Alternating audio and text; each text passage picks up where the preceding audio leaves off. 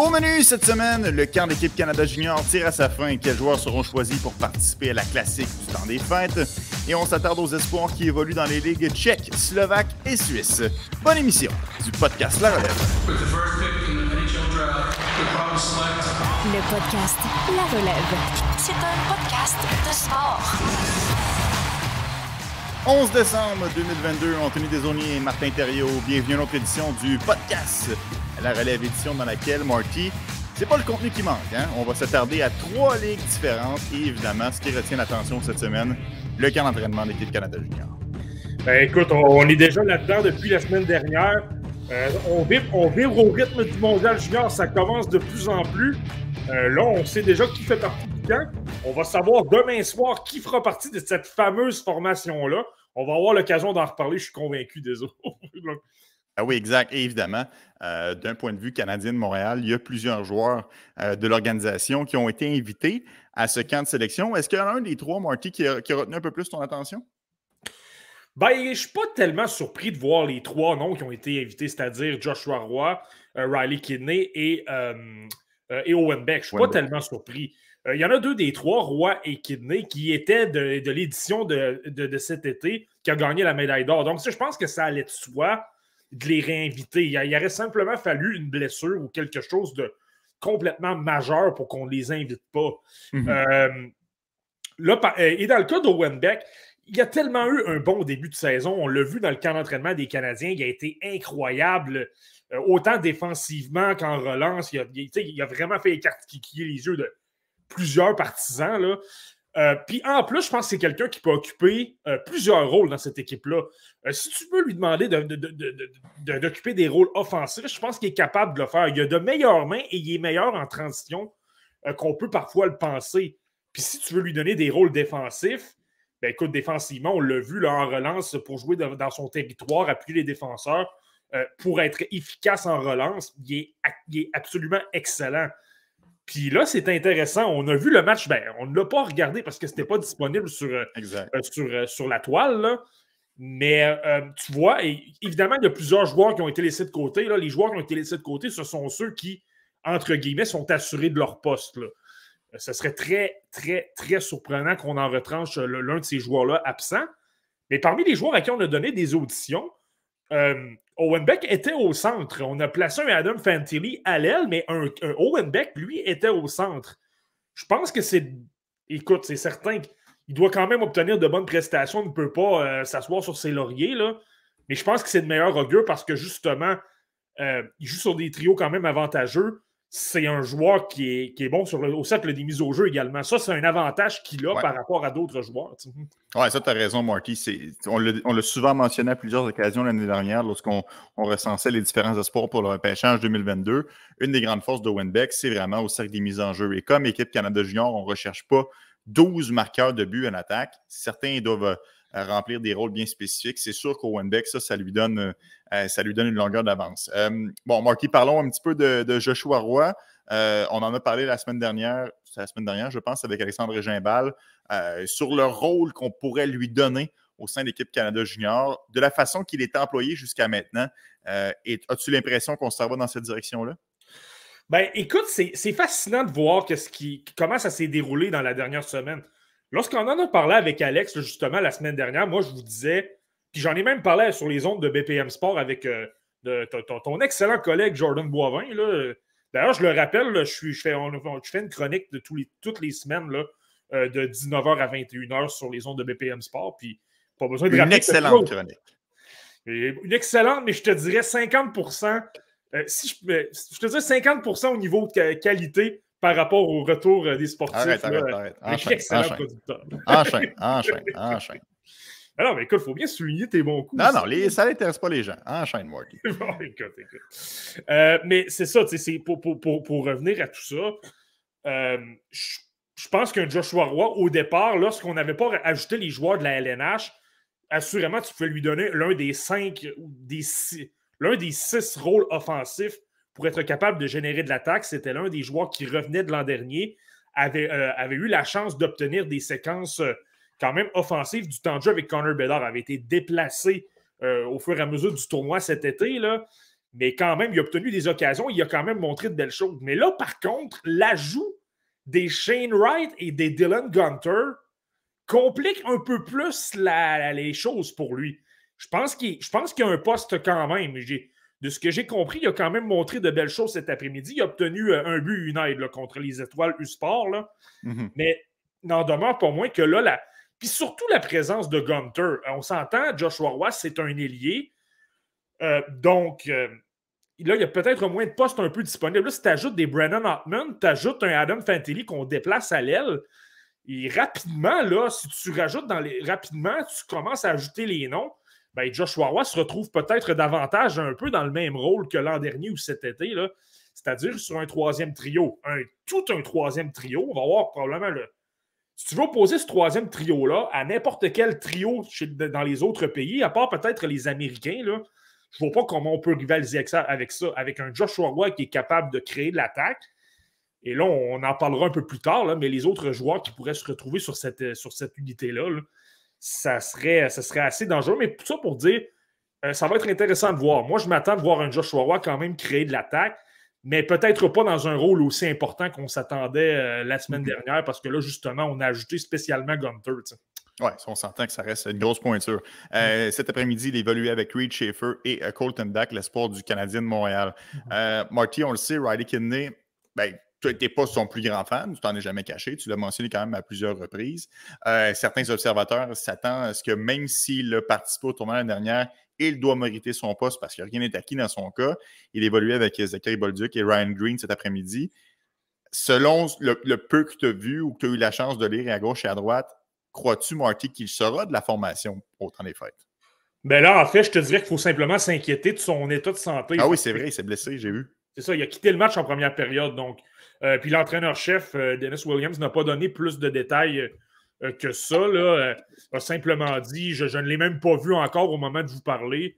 je, vais, je vais attendre d'en savoir plus avant de vous donner des mises à jour. Donc, ça, c'est quelque chose à surveiller. Mais même si Kidney est assez en forme pour poursuivre le camp, pour jouer demain et se battre pour un poste, moi, je vais être honnête avec toi, justement par le fait qu'on a ajouté beaucoup de joueurs de la LNH, beaucoup de joueurs de haut calibre même s'il était là cet été, moi, je pense que ça va être difficile pour Riley Kidney de se tailler un poste. Euh, on vient de parler de la situation au centre. il y a quand même beaucoup de centres à tel point qu'on prend des centres et on les met à l'aile. on s'entend, là, c'est l'équipe canadienne junior. Chaque fois qu'Équipe Canada forme une équipe, c'est tout le temps ça. Rappelle-toi des autres, chaque fois que l'équipe canadienne olympique se rassemblait avec des Sidney Crosby, des Jonathan Taze, tu te retrouvais toujours avec, par exemple, des John Tavares ou des Patrice Bergeron à l'aile. Alors qu'on s'entend, là, on parle, de, je viens de te nommer deux des meilleurs centres de la LNH, mais on a tellement de talent que tu es obligé de prendre des centres et de les placer à l'aile parce que là, à un moment donné, tu ne peux pas te priver d'un Patrice Bergeron parce que tu as trop de centres. c'est normal. Le meilleur joueur de sa formation va souvent évoluer au centre dans les rangs juniors. Alors, tu prends les meilleurs joueurs de chaque formation. C'est sûr qu'il y a beaucoup de centres. Ça, c'est tout à fait logique. Absolument. Puis puis là, c'est là que je m'en vais avec un peu avec un rally kidney. Oui, il est capable d'évoluer à l'aile, oui, il est capable d'évoluer au centre, mais en partant au centre, Shane Wright, on s'entend, son poste est assuré. Là, c'est un joueur, c'est un vétéran, c'est un joueur de la LNH. Euh, il va déjà un peu mieux dernièrement avec ses quatre buts en cinq matchs dans la Ligue américaine. Et on l'a vu, le fameux premier but euh, contre les Canadiens de Montréal la semaine dernière. Là. Donc, tu sais, lui est assuré de son poste. Là, après ça, si tu si tu descends dans la hiérarchie, Logan Stankoven, c'est un joueur qui a eu un excellent tournoi cet été. Tu es obligé de le placer deuxième centre. Je t'ai parlé d'un Owen Beck qui est très bon, troisième centre. Euh, là, tu as des, as des Nathan Gaucher à, travers tout ça. Moi, j'aime beaucoup Ryan Green. Moi, je mets place à Ryan Green dans la formation. Je pense que le rôle de Kidney peut se jouer un peu là. Parce que là, si je commence à boucher les trous avec les, avec les joueurs qui reviennent soit de la période des fêtes l'an dernier ou de cet été. Brennan Hartman revient de cet été. Connor Bedard, j'en parlerai même pas. Dylan Gunter, un vétéran de la LNH. Adam Fantilli a connu un match, semble-t-il, incroyable. Il a marqué deux buts, semble-t-il, qui était partout sur la patinoire. Stan Coven est assuré de son poste. Nathan Gaucher, qui n'a pas joué cet après-midi, ça veut un peu dire que son poste est assuré. Mm-hmm. Joshua Roy, mettons, là, j'ai parlé d'Owen Beck. Zach Ostapchuk, qui est un joueur davantage de, de quatrième trio d'énergie. c'est un joueur qui revient de cet été. Donc, tu sais, si on commence à additionner tout ça, là, je viens de te nommer grosso modo à peu près 10 joueurs.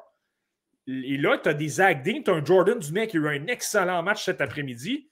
Moi, je pense qu'un Ryan Green et un Reed Schaefer, par les rôles qu'ils peuvent occuper en étant en ayant un coffre à outils plus, euh, plus complet, si tu veux, ben, tu additionnes tout ça. Je pense que Kidney, c'est un peu plus difficile. On veut, je pense qu'on va chercher des joueurs avec un profil plus euh, défensif qui vont jouer un peu plus dans les coins, qui sont un peu plus robustes. Et j'en ai souvent parlé depuis deux ans, depuis qu'on a créé ce podcast-là, des eaux.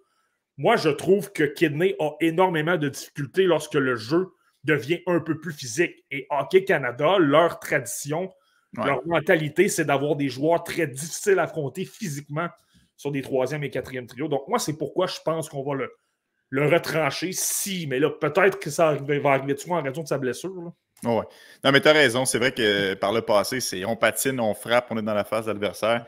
Et c'est un peu une carte de visite. On intimide euh, l'adversaire à ce niveau-là. Donc, c'est pour ça que des joueurs qui ont un peu plus de papier sablé euh, vont être priorisés à des joueurs qui ralentissent le jeu, la petite passe soulevée à la Riley Kidney. Je pivote sur moi-même. Donc, euh, là-dessus, tu as un bon point, Marty. Tu parlais des joueurs euh, la LHJMQ Bubble, je t'ai pas entendu parler de Zachary Bolduc. Est-ce que lui, parce qu'on le sait, hein, n'avait pas été invité, là, finalement, c'est chose faite. Euh, est-ce qu'il est capable de starter un poste, Marty? Parce que c'est la dernière chance dans son cas? C'est la dernière chance. Puis je te disais que dans son cas également, ça va être difficile. Moi, je m'attends. Je pense que c'est cruel pour les partisans de la LHJMQ, mais moi, je pense que ça passe par là. Je pense qu'il va vraiment devoir se battre pour un poste avec un Schaefer, un Zachary Dean et un Jordan Dumais. Là, c'est déjà mal parti. Dumais a eu un but night. J'ai lu un peu les propos rapportés par notre excellent ami euh, euh, Kevin Dubé qui est en direct à Moncton. Là. Euh, puis Dennis Williams a eu d'excellents mots pour Jordan Dumais. Il disait qu'il était impliqué, qu'il jouait bien défensivement, qu'il avait un excellent lancer, qui était un marqueur, quelqu'un qui a le flair pour le filet. Puis on parle même pas de ses qualités de, de fabricant de jeu qui sont exceptionnels. Donc, tu sais, là, qu'il ait été impressionné comme ça, qu'il ait, obtenu le gros rôle avec Adam Fantilli et Caden Banker, lui, on en reparlera, là, mais là, il y a un rôle avec Fantilli. Fantilli également l'a louangé. Là, si tu une belle chimie entre les deux, tu es obligé de dire que là, Dumais part avec une. Moi, je le voyais déjà dans la formation parce que je pense qu'il apporte de quoi de très spécial, justement, par le fait que dans les coins, il est très bon pour récupérer des rondelles et au niveau de ses talents de passeur, il est absolument extraordinaire. Donc, tu veux le placer, ne serait-ce que dans un rôle d'attaquant supplémentaire qui peut par moment être un spécialiste d'avantage numérique ou remplacer un joueur du top 6 qui fonctionne un peu moins bien. Donc là, déjà, ça part mal pour Zachary Bolduc. Et je pense que Zach Dean a peut-être un peu plus le rôle, je reviens à ça encore, mais troisième, quatrième trio. Se mhm. faire frapper. Ne jamais reculer devant de l'échec avant, ne jamais reculer dans l'intensité pas que Bolduc a de la difficulté à ce niveau-là, mais je pense que si tu le compares à Dean, c'est un aspect de son jeu sur lequel il y a peut-être un peu plus de difficulté. Donc, moi, c'est pourquoi je vois peut-être un Dean, euh, malheureusement, le, devancer. Ça va peut-être faire en sorte qu'un Bolduc sera, sera retranché. Je te le dis, là, désolé, l'ajout des joueurs de la LNH complique énormément les choses. Il y en a trois, puis c'est rare que tu en as trois. Ouais, et c'est trois excellents joueurs. Ça pas un peu de soi si tu débarques de la Ligue nationale de hockey. On a une question, Marty, de PL, La Pointe Vizina, qui lui demande quel sera le, nom, le rôle de Zach Ostapchuk sur un troisième trio. Eh bien, Ostapchuk, euh, PL, sur, euh, du moins à l'entraînement, il était jumelé, tu me corrigeras, Marty, si je me trompe, à Shane Wright et à Connor Bedard. Donc, euh, on veut un peu l'amener le, trio d'énergie avec les joueurs de talent. En fait, c'est Scott Wheeler qui le rapporte aujourd'hui. il y avait six attaquants qui étaient laissés de côté. Ostapchuk, Wright, Bedard, gaucher, Stankoven, Gunter. Donc, euh, on s'entend qu'il y a du talent au pouce carré dans ces six joueurs-là. Ouais, puis c'est ça, comme tu viens de dire, le, rôle de Jack Ostapchuk n'est pas super clair, comme tu as dit. Si on se fait au trio, là, on va lui demander le rôle de joueur de caractère, d'énergie, qui va créer de l'espace pour Wright et Bédard pour que ces deux-là puissent créer de l'attaque. C'est ce qui semble être le plan de l'équipe canadienne. Mais on ne se le cachera pas, c'est un tournoi où chaque match est important, tu dois gagner je dis chaque match, mais peut-être même chaque période. Donc, les ajustements viennent rapidement. Tu n'as pas trop le mhm. temps de niaiser, de t'habituer et de dire OK, je vais attendre que lui prenne son air d'aller. Non, non, si tu perds un match, tu es déjà euh, une étape. Es déjà une étape en arrière, si tu veux. Donc là, un Ostapchuk, présentement, c'est ça le rôle, mais je pense que c'est un gars de caractère, donc on peut très bien également le placer sur un troisième ou un quatrième trio, dans un rôle avec un trio, justement, qui est très énergique, qui brasse la cabane, qui, euh, intimide vraiment les adversaires, et là, par la suite, euh, permet aux autres trios plus offensifs d'aller bâtir un rythme par la suite. C'est ça qui est peut-être un peu moins évident dans le cas de. Moi, je ne suis pas un très grand partisan de vouloir le placer sur un premier trio parce que je, pense qu'on a des meilleurs joueurs à placer que lui. Mais pour l'instant, ça semble être le plan de. de ouais. je pense que c'est assez évident. On tente de. On se dit, Wright et Bedard sont suffisamment talentueux pour générer de l'attaque entre eux. Ostapchuk pour récupérer les rondelles, appliquer de l'échec avant, euh, dans le visage adversaire, va tenter de créer de l'espace, foncer au filet, et les deux autres feront plus la finesse. Du moins, c'est comme ça que je l'interprète, mais comme tu l'as si bien mentionné, euh, mettez pas de dollars là-dessus que ce sera le trio intact d'ici la fin du tournoi. ça bouge très régulièrement. Euh, Marty, restons dans la, LHJMQ. Euh, comme, tu dis, comme tu disais tantôt, je me fie beaucoup aux propos rapportés par Kevin Dubé. Il mentionne que selon, selon lui, les joueurs qui ont connu le meilleur match dans la LHJMQ, évidemment, Jordan Dumais, on en a déjà parlé, mais il y a aussi Evan Nas et Tyson Hines qui se sont le plus démarqués à son avis. Ouais, bien ça, c'est super intéressant. Puis je vais surtout parler de Tyson Hines. Là, ça ça doit faire au moins cinq ou six épisodes depuis le début de la saison que j'en parle, euh, que j'ai de très, très beaux éloges à son endroit, puis je vais le répéter. Je ne suis pas surpris de voir que ça a été l'un des joueurs qui s'est illustré. Lorsqu'il y a de la pression, lorsqu'on lorsqu'il y a le couteau sur la gorge, veut, si on veut, le Titan Hines, on dirait qu'il est, capable d'élever son jeu. Moi, ce que je remarque, là, ça fait quand même trois ans que je le surveille, c'est quelqu'un que justement, s'il y a de la pression, qu'on doit, qu'il a besoin d'obtenir un gros match pour son équipe, que ce soit en séries éliminatoires ou pour se battre pour un match important contre un gros rival, il est là, il se présente. Et là, on le vu encore, je pense, cet après-midi. Euh, Evan Naz également, ça c'est intéressant de voir qu'il a connu un excellent match. Est-ce qu'il est motivé par le fait que c'est. Je le sais que si vous regardez son profil, il est né à White Rock en, Colombie-Britannique, mais c'est quelqu'un qui est originaire de la région du Nouveau-Brunswick, la région de Moncton, justement. Donc, est-ce que le fait de jouer dans un environnement qu'il connaît très bien, devant parents et amis, tout ça, est-ce que ça peut lui donner un coup de main, Evan Naz? Peut-être, je vais lui souhaiter. là, où, c'est compliqué pour lui, c'est que moi, je pense que Heinz et Naz se battent un petit peu pour les. Euh, moi, je pense qu'il y a un ou deux postes euh, chez l'équipe Canada Junior qui sont à prendre. Puis malheureusement, les deux peut-être se battent pour le même poste. Et j'ai tendance à penser que parce qu'il est un peu plus physique, parce qu'il apporte un peu plus d'autres choses, moi, j'ai tendance à penser que Heinz a une longueur d'avance parce que malheureusement, Olin Zellweger, Ethan Del Mastro, euh, Carson Lambeau, ce sont des joueurs qui ah. reviennent de cet été. Mhm. Donc, eux, on les garde. Et là, dans la, dans la configuration, présentement, il y a 10 défenseurs au camp. Il y en a 3 droitiers seulement. Et il y en a 7 gauchers. Donc, tu es obligé de dire qu'un Brent, ben Brent Clark, c'est un joueur qui débarque de la LNH, donc son poste est assuré. Là. Et là, je pense qu'on va garder davantage des joueurs très physiques qu'on peut placer avec un Kevin Korchinski ou avec un Zellweger, comme Jack Mathieu, qui est un défenseur de 6 pieds 4 pouces qui évolue avec les 67s d'Ottawa. Moi, on dirait que je le place, euh, je le place devant parce qu'il apporte justement un, rôle peut-être un peu plus physique qu'un Evan Naz. Mais quoi qu'il en soit, son, son match de cet après-midi, le fait qu'il va être dans un environnement qu'il connaît bien, l'environnement des maritimes, je pense que c'est très encourageant. Donc, euh, lui, il faut simplement qu'il rebondisse là-dessus lors du match de demain. Puis tout est possible. Écoute, le plus que le joueur de la LHJMQ dans ce tournoi-là, plus qu'on va être content. Ben oui, ben oui, ça c'est sûr. On aime encourager les gars de chez. D'ailleurs, si vous le demandez, Tyson Hines sur les Ducks d'Anaheim et Evan Naz, choix des Panthers euh, de la Floride. Marty, euh, je m'en voudrais de ne pas te parler de William Rousseau. Euh, c'est déjà assez rare qu'on a un gardien de but de la LHJMQ qui se bat pour le poste de numéro un. Euh, il, faut absolument, il faut absolument parler. Et il a bien fait. Hein. Il, est vraiment dans la course pour être celui qui porte le Canada à travers ce tournoi-là. Est-ce que tu y crois, Marky? Ben, j'y crois. J'y crois absolument. La, porte est ouverte. Écoute, euh, le poste le plus ouvert de l'équipe canadienne junior, c'est peut-être devant le filet. Je l'ai souvent mentionné, mais on n'est pas dans la même époque des années 2000 où tu avais euh, pratiquement chaque équipe de la LNH avait un gardien de but québécois ou du moins canadien. Là, là on s'entend, la tradition des gardiens de but, ce sont davantage des Européens, des Russes, des, des Finlandais, des Suédois. on est moins. Le Canada et les États-Unis tirent un peu plus de la patte à travers à ce mhm. niveau-là.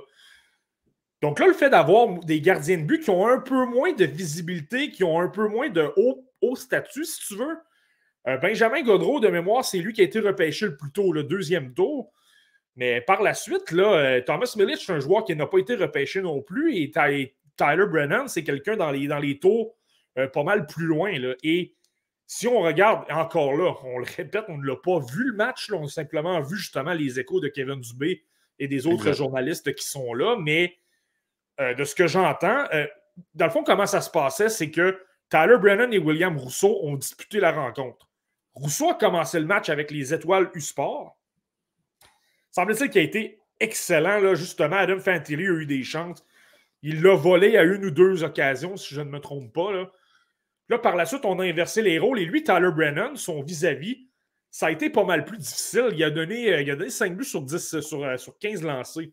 Alors que William Rousseau, lui, deux buts, c'est 24 arrêts sur 26 tirs, donc n'a donné que deux buts. Et je l'ai dit la semaine dernière, moi je pense que le poste de troisième gardien de but va se jouer entre Brennan et Rousseau. Brennan a l'avantage du gabarit, mais il y, a une, saison quand même difficile à Prince George. Rousseau va super bien à Québec. Et là, dans ce match-là, euh, Rousseau a clairement eu le dessus. L'entraîneur-chef l'a encore vanté. Il est allé dire qu'il avait été très calme. Il avait adoré son contrôle des retours et tout ça. Évidemment, là, il, reste le match de demain qui va déterminer des choses.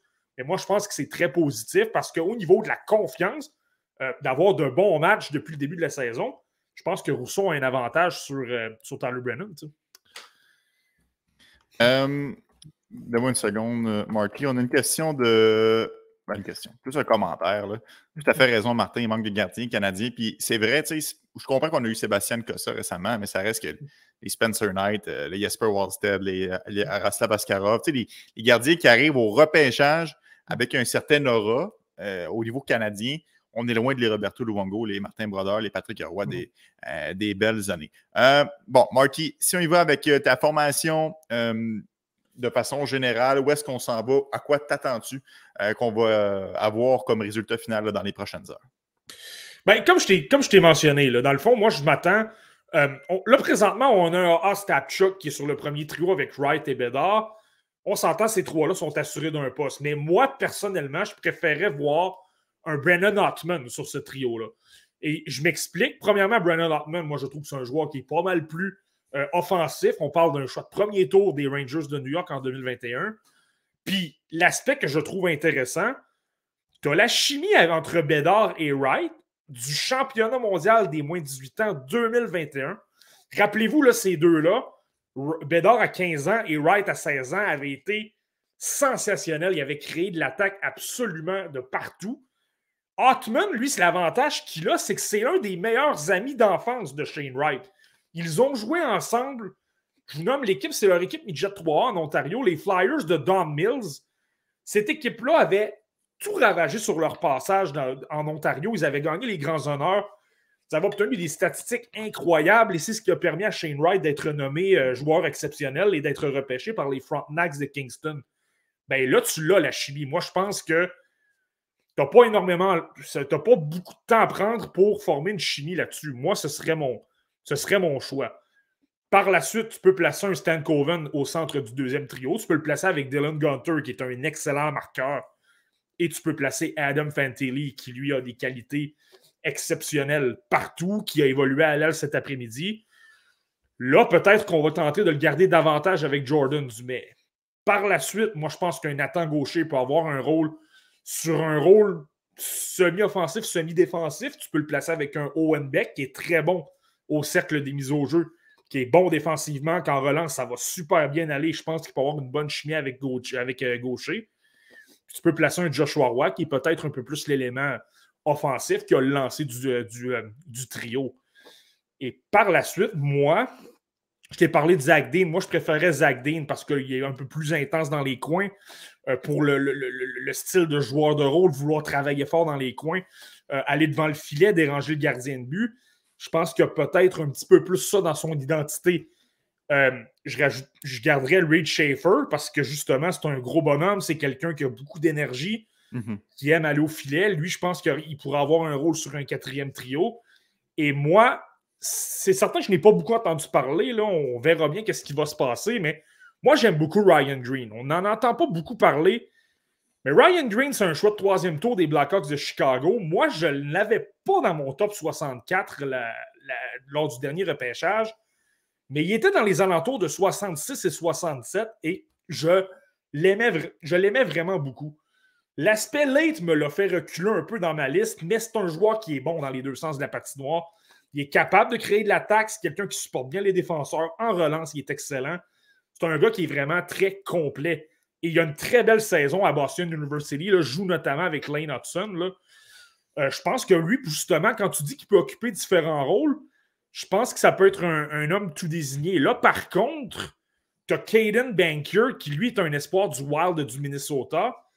Euh, là, lui, c'est lui qui évolue avec Dumain Fantilli. Peut-être que lui, là, présentement, il a peut-être une longueur d'avance. Et pour l'avoir vu pas mal, Bankier, c'est un autre joueur de rôle. C'est un gars qui a toujours la face dans le trafic. Il est toujours présent. Il est toujours près de l'action. Il est toujours en train de supporter les coéquipiers ou c'est lui qui est impliqué dans le coin en train de gagner des batailles. Peut-être peut pas le plus offensif, mais niveau des détails, il est très bon et c'est un coéquipier de Stan Coven. Il joue à Kamloops également. Donc ça, ça peut peut-être lui donner un, avantage pour le moment. Marty, depuis tantôt, on, se fie beaucoup au, fil Twitter de Kevin Dubé parce qu'évidemment, tu l'as mentionné, euh, le, match n'était pas, pas télédiffusé. Euh, bon, plutôt que se fier à son fil Twitter, pourquoi ne pas se fier à l'homme, la légende? Salut Kevin, comment ça va? Salut les gars, ça va très bien, très bien. Vous, aussi? Fais-tu fais beau à Moncton? Il fait. Euh, il vente beaucoup à Moncton. il fait très froid, honnêtement. Là, on est rentré dans l'hiver. Le monde, ça, sent, ça sent le mondial junior, pas juste, pas juste à l'aréna. ah, c'est bon, c'est Kevin. Euh, Kevin, évidemment, bon, tu étais, sur place, un des rares privilégiés à, pouvoir, vu, euh, à pouvoir avoir vu l'action de tes propres yeux. Euh, qu'est-ce qui a ressorti selon toi? On a déjà quand même mentionné tes tweets, là, mais j'aimerais ça que tu me le décrives en plus que 240 caractères. Là. quel joueur s'est le plus illustré? Qui a vraiment fait gagner des points auprès de ses entraîneurs? Ben, écoute, le, meilleur joueur sur la glace aujourd'hui des deux côtés, c'était Adam Fantilli, sans l'ombre d'un doute. Euh, je ne sais pas si vous avez eu l'occasion de voir son but. Je ne sais pas dans, quelle mesure le, match, les, les, faits saillants euh, étaient disponibles, mais son deuxième but, c'est du, du Adam Fantilli. Là, attaquant de puissance, il est allé en échec avant, le défenseur a perdu la rondelle, il a ramassé la rondelle complètement déculotté le défenseur et le gardien aussi. Ça a vraiment été le. Je ne serais pas surpris que demain, ils ne jouent pas. Je ne sais pas s'ils vont utiliser le même, le, même, le même alignement demain pour le, deuxième match, mais je pense que lui, c'était. Je pense pas que c'est une question. Euh, je pense pas que c'était vraiment un débat. Je pense qu'Adam Fantilli, sa place était virtuellement acquise avec l'équipe. Je pense qu'il a juste confirmé que. Mm-hmm. qu'il y avait sa place, pas juste sa place, mais qu'il y avait sa place sur le top 6 de, cette équipe-là. On regardait tantôt euh, euh, on faisait un petit, euh, une petite révision d'alignement. Puis, probablement que Brennan Hoffman va jouer avec euh, Shane Wright sur le premier trio parce qu'ils ont une historique ensemble. Ils ont joué ensemble depuis, depuis qu'ils sont jeunes. Puis, probablement Dylan Gunter va jouer avec eux sur le premier trio. Après ça, deuxième trio, Adam Fantilli à gauche avec soit Connor Bedard ou Logan Stankoven au centre. Puis l'autre ben, qui sera pas au centre va jouer à droite. Le top 6 est, incroyable. Fait que ce qu'on regardait aujourd'hui beaucoup, c'était qui peut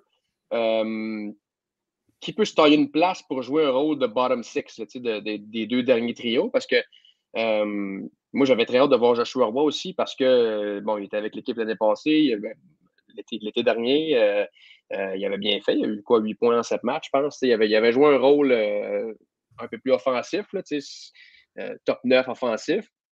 Il a joué un bon match. Je l'ai trouvé un peu plus effacé dans les deux premières périodes. Il a fait, il a fait sa job, mais typiquement Joshua Roy, il est arrivé en troisième période, puis euh, qu'il a eu une occasion, il a, marqué un avantage numérique, puis après, a préparé le but de Jordan Dumais.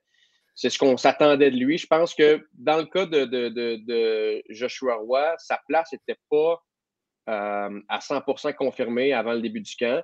Je pense qu'on attendait juste de voir ce qu'elle allait faire dans les matchs préparatoires. je pense qu'aujourd'hui, il y a juste un il a juste confirmé que sa place allait être là. J'ai beaucoup aimé Jordan Dumais aussi. Euh, lui, c'est un gars qui est un peu comme sur le, le, le, on the bubble, un joueur qui, qui, va se battre avec les Zachary Bolduc, puis euh, Colton Dack, puis euh, Reed Schaefer, Ryan Green et tout ça pour les, derniers, les dernières places disponibles. il a été vraiment très bon. Il faut, dire aussi qu'au Canada, il a donné une vraie chance. Là, on regardait aujourd'hui l'alignement et on se disait hâte de voir qui va jouer avec qui pour voir qui est-ce qu'on met vraiment en vitrine. Puis, tu sais, Jordan Dumas a été placé avec Adam Fentilly, puis Caden Bankier. Puis, il a bien répondu, honnêtement. Il a juste l'avantage numérique, il a préparé le but de Fentilly, euh, une belle passe euh, pour son premier but. Il a marqué d'un très bon tir. L'entraîneur Dennis Williams a eu vraiment très bons mots pour lui après le match. Euh, fait que lui, c'est sûr que là, je pense qu'avec ce match-là, il s'est donné une longueur d'avance. Après, reste à voir euh, qu'est-ce que qu'est-ce l'équipe Canada Junior va chercher. Parce que Jordan Dumais, ça reste un petit attaquant offensif. Alors que, comme je me le disais au début, le, top 6 est tellement. Sont, sont, tellement forts sur le top 6 qu'on voulait prendre un petit attaquant offensif plutôt qu'un gars plus gros comme, comme Colton Black ou Reed Schaefer, comme des joueurs, ou Zach Dean même, qui peuvent jouer plusieurs rôles euh, défensivement. Mais je dirais que ça, c'est vraiment les trois joueurs qui m'ont euh, qui m'ont sauté au jeu aujourd'hui. William Rousseau était très bon aussi, euh, le gardien des remparts. Je pense que Tyler Brennan, malheureusement pour lui, c'est coupé aujourd'hui. Il n'a a pas eu un bon match, 5 buts sur 15 lancés. Puis le but de Joshua Roy, c'est pas un tir qu'il faut qu'il doit rentrer pour un gardien qui veut qui espère euh, jouer au, championnat du monde junior. C'est une très très longue réponse, là. Mais euh, ça pour dire que ça résume bien, ça résume bien. Dumérois ont été les joueurs que j'ai le plus aimé, puis William Rousseau aussi. Simplement une petite parenthèse pendant que tu parlais, Kevin. Là, euh, si, vous, si, vous, voulez aller voir notre page Twitter, le podcast La Relève, là, je l'ai partagé le, deuxième but d'Adam Fantelli. Hockey Canada l'avait mis, là, donc si vous voulez aller le visionner, allez le voir. Mais moi, je veux, moi, je veux revenir sur euh, Jordan Dumais, Kevin. Euh, tu l'as dit, là, offensivement, ça va être difficile pour lui d'avoir un poste euh, quand même important au niveau offensif. Mais sur le plan défensif, comment tu, l'as trouvé cet après-midi? Je sais que je lisais justement ton article après le match, puis Dennis Williams, les propos qu'il disait, c'était pas nécessairement le côté offensif, c'était le côté défensif qu'il vantait. Comment tu as trouvé ça, toi? Ben, le, Dumais, lui-même l'a dit après le match qu'il n'avait pas aimé son début de match. Il fait quelques, il y a de la nervosité quand, quand entre la ligne de jeu aussi quand tu joues un match comme ça. C'est vraiment do or die. Tu as deux matchs de prouver puis c'est fini. Là. Mhm. il a fait quelques erreurs défensives au début du match. Euh, moi, je me, pose, je me pose la question est-ce que, est que Jordan Dumais, c'est un gars que tu peux vraiment utiliser? Euh, puis avoir 100% confiance en ce gars-là pour jouer un rôle défensif quand tu vas affronter les États-Unis, puis la Suède, puis la Finlande, puis les, les meilleurs pays au monde? Je sais pas. Peut-être que c'est un gars qu'on peut. Puis, tu sais, Jordan Dumais, c'est peut-être un gars qu'on peut prendre comme 13e attaquant aussi. Euh, l'utiliser sporadiquement, puis le mettre sur l'avantage numérique de temps en temps aussi. Puis, c'est un gars qui, s'il y avait jamais il y avait une blessure à un gars qui joue dans le top 6, qui peut parfaitement fitter dans le top 6 tout de suite. Puis, c'est un peu le même. Le, c'est un peu le gars de Zachary Bolduc aussi. C'est le même genre de joueur, des joueurs très offensifs. Défensivement, des fois, ils ont des lacunes. C'est pas les gars les plus impliqués physiquement non plus. Euh, mais c'est des gars qui peuvent remplacer quand parce que tu as bien beau vouloir te, faire un bottom six avec des gros bonhommes qui frappent, mais si jamais tu as une blessure sur ton top 6, ça te prend des gars qui peuvent les remplacer. Je pense que ça serait la, la chaise de Dumais. Reste à voir. comme il l'a dit aujourd'hui, euh, il a dit je, suis content de mon match, mais je, sais pertinemment que si je joue mal demain, le, match d'aujourd'hui ne veut plus rien dire. Il faut qu'il joue bien encore, parce que lui, c'est un gars qui est vraiment à la limite, puis ça va dépendre de ce que Canada veut, euh, veut comme type de joueur aussi. Euh, je posais la question à Marty un peu plus tôt. Euh, Kevin mettait Monsieur Remport de Québec, donc ça va de que je la repose? Euh, c'est un peu la, dernière chance pour Zachary Bolduc. Es-tu confiant qu'il est en mesure de se tailler un poste avec, avec l'équipe? Et si oui, penses-tu qu'il peut avoir une impact au sein de, un impact au sein de l'équipe? c'est embêtant dans son cas parce que, comme je disais, c'est un peu comme Jordan Dumais, c'est un joueur très offensif. Euh, ce qu'on lui reproche beaucoup dans, dans, le, dans la LGMQ, c'est son implication physique. Euh, aujourd'hui, je, je, trouvais qu'il essayait, mais des fois, euh, le manque de maturité physique, le manque de. des fois, j'avais l'impression que ça paraissait contre des gros défenseurs. C'est sûr que U-Sport, c'est des gars de 22, 23, 24 ans, là, mais quand même. Mm ce qui va être comme c'est la même c'est la, même question que, que, que, j'ai avec Jordan Dumais, c'est où est-ce que tu peux mettre Zach Bolduc dans un bottom six? Je pense pas que c'est ce genre de joueur-là. Je sais qu'il accepterait n'importe quel rôle sans broncher, là. mais ça va être le genre de gars qui va vraiment se battre pour un rôle de 13e attaquant, puis pouvoir remplacer sur le top 6, puis jouer sur le power play un peu. Euh, puis aujourd'hui, j'ai faut en prendre puis en laisser, mais de la façon dont il a été utilisé, Euh, il jouait virtuellement sur le quatrième trio. Il a commencé le match avec, je pense, c'est Riley Kinney puis, puis Ryan Green. Après ça, Riley Kinney s'est blessé. Il n'y a pas juste l'avantage numérique, il n'y a pas juste le désavantage numérique, jamais. ça me laissait l'impression qu'en Canada l'avait un peu déjà exclu. il remplit un chandail pour lui. Parce que parce qu'on lui souhaite, là, on mm-hmm. veut le plus de Québécois possible avec l'équipe. Puis Zachary Bolduc, c'est un bon joueur, c'est un gars qui marque des buts. Mais de la façon qu'il a été utilisé aujourd'hui, ça me donnait l'impression que euh, euh, c'est un gars qui. Peut-être que sa chaise est difficile à trouver en ce moment avec l'alignement qu'ils ont. Puis en plus, avec Jordan Dumais qui vient d'avoir un excellent match, tu viens de dire à peu près qu'ils sont à peu près dans la même chaise. Là. Moi, je suis d'accord avec toi là-dessus. Mm-hmm. Disons que ça, ça complique les. Ça, on se cachera pas, un match peut te, disqualifier complètement, ça va vite. Là. Donc ça peut C'est ça, qui est dur, c'est que des joueurs. Euh, Jordan Dumais, Zach Dean a été correct aujourd'hui, il a bien joué. Puis lui, c'en est aussi que je sais qu'il avait été très beaucoup vanté par, euh, par Louis Robitaille, qui est encore proche du, staff d'Hockey Canada. Euh, puis l'avantage qu'un gars comme Zach Dean a ou un gars comme Owen Beck même a, c'est qu'ils peuvent jouer à toutes les positions, première des choses, ce que Zach Bolduc ne peut pas faire. C'est pas un joueur qui il joue pas au centre. Puis je pense que Dumais, euh, moi je me trompe, je pense pas non plus. Euh, ils peuvent jouer à toutes les positions, puis ils peuvent jouer dans toutes les situations. Tu peux les mettre sur l'avantage numérique, mais surtout en désavantage numérique. Euh, ils peuvent en mission défensive, en mission offensive. Fait que c'est peut-être le genre de gars qui vont chercher un peu plus. Puis, on va se le dire, c'est le cas d'Hockey Canada. C'est tous des gars offensifs dans leur ligue, c'est tous des gars qui sont capables de scorer, c'est tous des, gars qui sont capables de mettre des points. Fait que là, tu te dis, est-ce que je prends un. Est-ce que Zach Dean est meilleur offensivement que Zachary Bolduc? Non. Mais est-ce que Zach Dean est capable de faire un travail honnête sur un top 6 si on en a besoin? Puis en plus, pendant tout le tournoi, faire s'acquitter de mission défensive, plus que Zachary Bolduc? Ça, va rester le, ça va rester le débat, mais euh, je pense que Zach Zachary Bolduc doit jouer le meilleur match de sa vie demain, littéralement, s'il veut, euh, veut se une place avec l'équipe. Euh, Kevin, tu as quand même suivi les activités de l'équipe. et tu Es confiant que cette équipe-là a ce qu'il faut pour remporter une médaille d'or? Ben, tu offensivement, oui. Je pense pas que marquer des buts, ça va être un problème. Sais, je parlais du top 6 au début. Euh, tu as deux gars de la Ligue nationale qui sont venus tu as le, meilleur, les deux meilleurs, probablement les deux meilleurs espoirs en vue du prochain repêchage, ou en tout cas deux des trois, quatre. Euh, offensivement, ce ne sera pas un problème. Défensif, puis même offensivement, je parle à la défensive. sais, Brent Clark puis euh, Owens Wegger, je pense que la rondelle va bouger en masse. Là. Euh, devant le filet. Puis c'est. Puis, j'ai l'impression que depuis quelques années, c'est souvent la question qu'on se pose avant le début du mondial junior. ça me fait penser à il y a quelques années, je me souviens plus c'était quelle année. Il y avait Nico Dawes, euh, euh, Joel Offer, puis euh, le troisième m'échappe. On avait l'impression qu'on ne savait pas trop c'était qui. Finalement, Dawes avait commencé le tournoi, c'était Offer qui avait fini. Il avait réussi à gagner quand même. Mais est-ce que ben, est-ce que Benjamin Godreau, puis je regardais les. Je ne l'ai pas vu jouer cette année, là, mais je regardais ses statistiques avec Sarnia. Ce n'est pas une grosse équipe, mais c'est quand même, il n'y a, pas des stats très, très reluisantes. puis puis Thomas Mellish puis, puis William Rousseau, c'est deux excellents gardiens, mais c'est deux gardiens qui n'ont jamais été repêchés non plus dans, dans la Ligue nationale. Fait il n'y a pas de. Il n'y a pas de. de, de, de il n'y a pas de Wallstead ou de Mascarov. C'est ça, exactement. C'est un gardien que tu sais, garde, lui, je le mets dans le net tout, tout le long du tournoi, puis c'est réglé, on ne se pose plus de questions. Mais euh, je pense qu'ils vont être tellement puissants offensivement.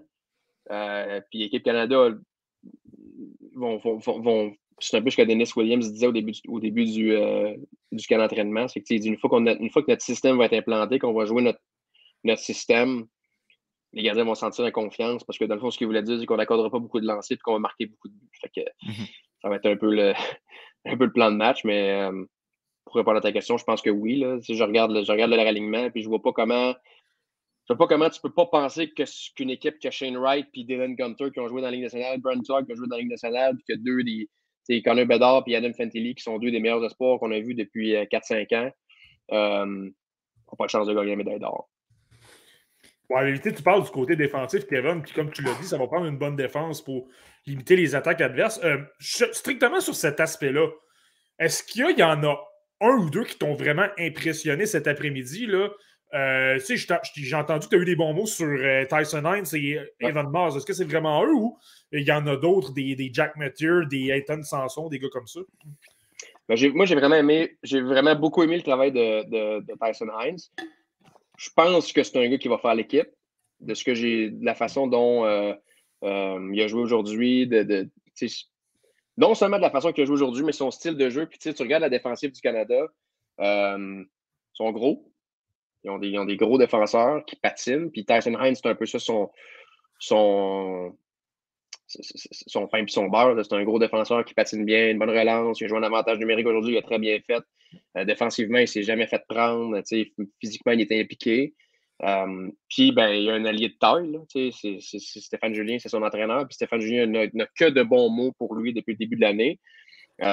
Puis je sais, que Hockey Canada l'aime beaucoup aussi. je pense que lui, je ne serais pas surpris que son nom soit parmi les défenseurs partants, ou en tout cas parmi les sept défenseurs qui vont faire l'équipe. Evan je l'ai aimé. Maintenant, ça dépend de, encore une fois, c'est le même débat qu'avec Zachary Bolduc puis, euh, euh, puis Jordan Dumais, c'est dans quelle chaise on voudrait le mettre. Puis Evan Nash, son gros problème à Québec, c'est que il est très, il est, euh, il est très stable jusqu'à temps qu'il fasse une grosse erreur qui coûte très cher, puis il en fait mm. souvent. Est-ce que tu veux prendre ce risque-là avec un défenseur comme ça qui est très bon en relance, qui patine bien, qui, euh, qui peut amener de l'attaque défensivement, qui est bon, mais qui peut faire une méga gaffe par match qui va te coûter un but? Ben, ça, c'est l'autre question. Parce que je pense que quand on regarde la défensive, Zellweger, c'est réglé. Brent Clark, c'est réglé. Euh, Ethan Del Mastro, c'est réglé. Kevin Korchinski, c'est réglé. Il était très bon aujourd'hui d'ailleurs, lui. Euh, j'ai aucune question, aucune question sur lui. Je pense que Tyson Hines va faire l'équipe aussi. Fait il va rester deux places euh, pour les, défenseurs qui restent. Je pense pas en tout cas, je serais surpris que, euh, Ethan Sampson fasse l'équipe. Après ça, ben, il va rester, euh, je pense qu'il reste Jack Mathieu, puis c'est qui l'autre? C'est ah, Nolan Allen. Nolan Allen a très bien joué aujourd'hui, je l'ai beaucoup aimé, puis, je l'avais vu aussi quand j'étais allé à, à Regina euh, au début de la saison, il avait joué contre Connor Bedard puis il l'avait complètement neutralisé. Je pense que lui, il a une chance aussi. Puis je ne serais pas surpris que Carson Lambeau ne fasse pas l'équipe non plus. Il a été très, très ordinaire aujourd'hui.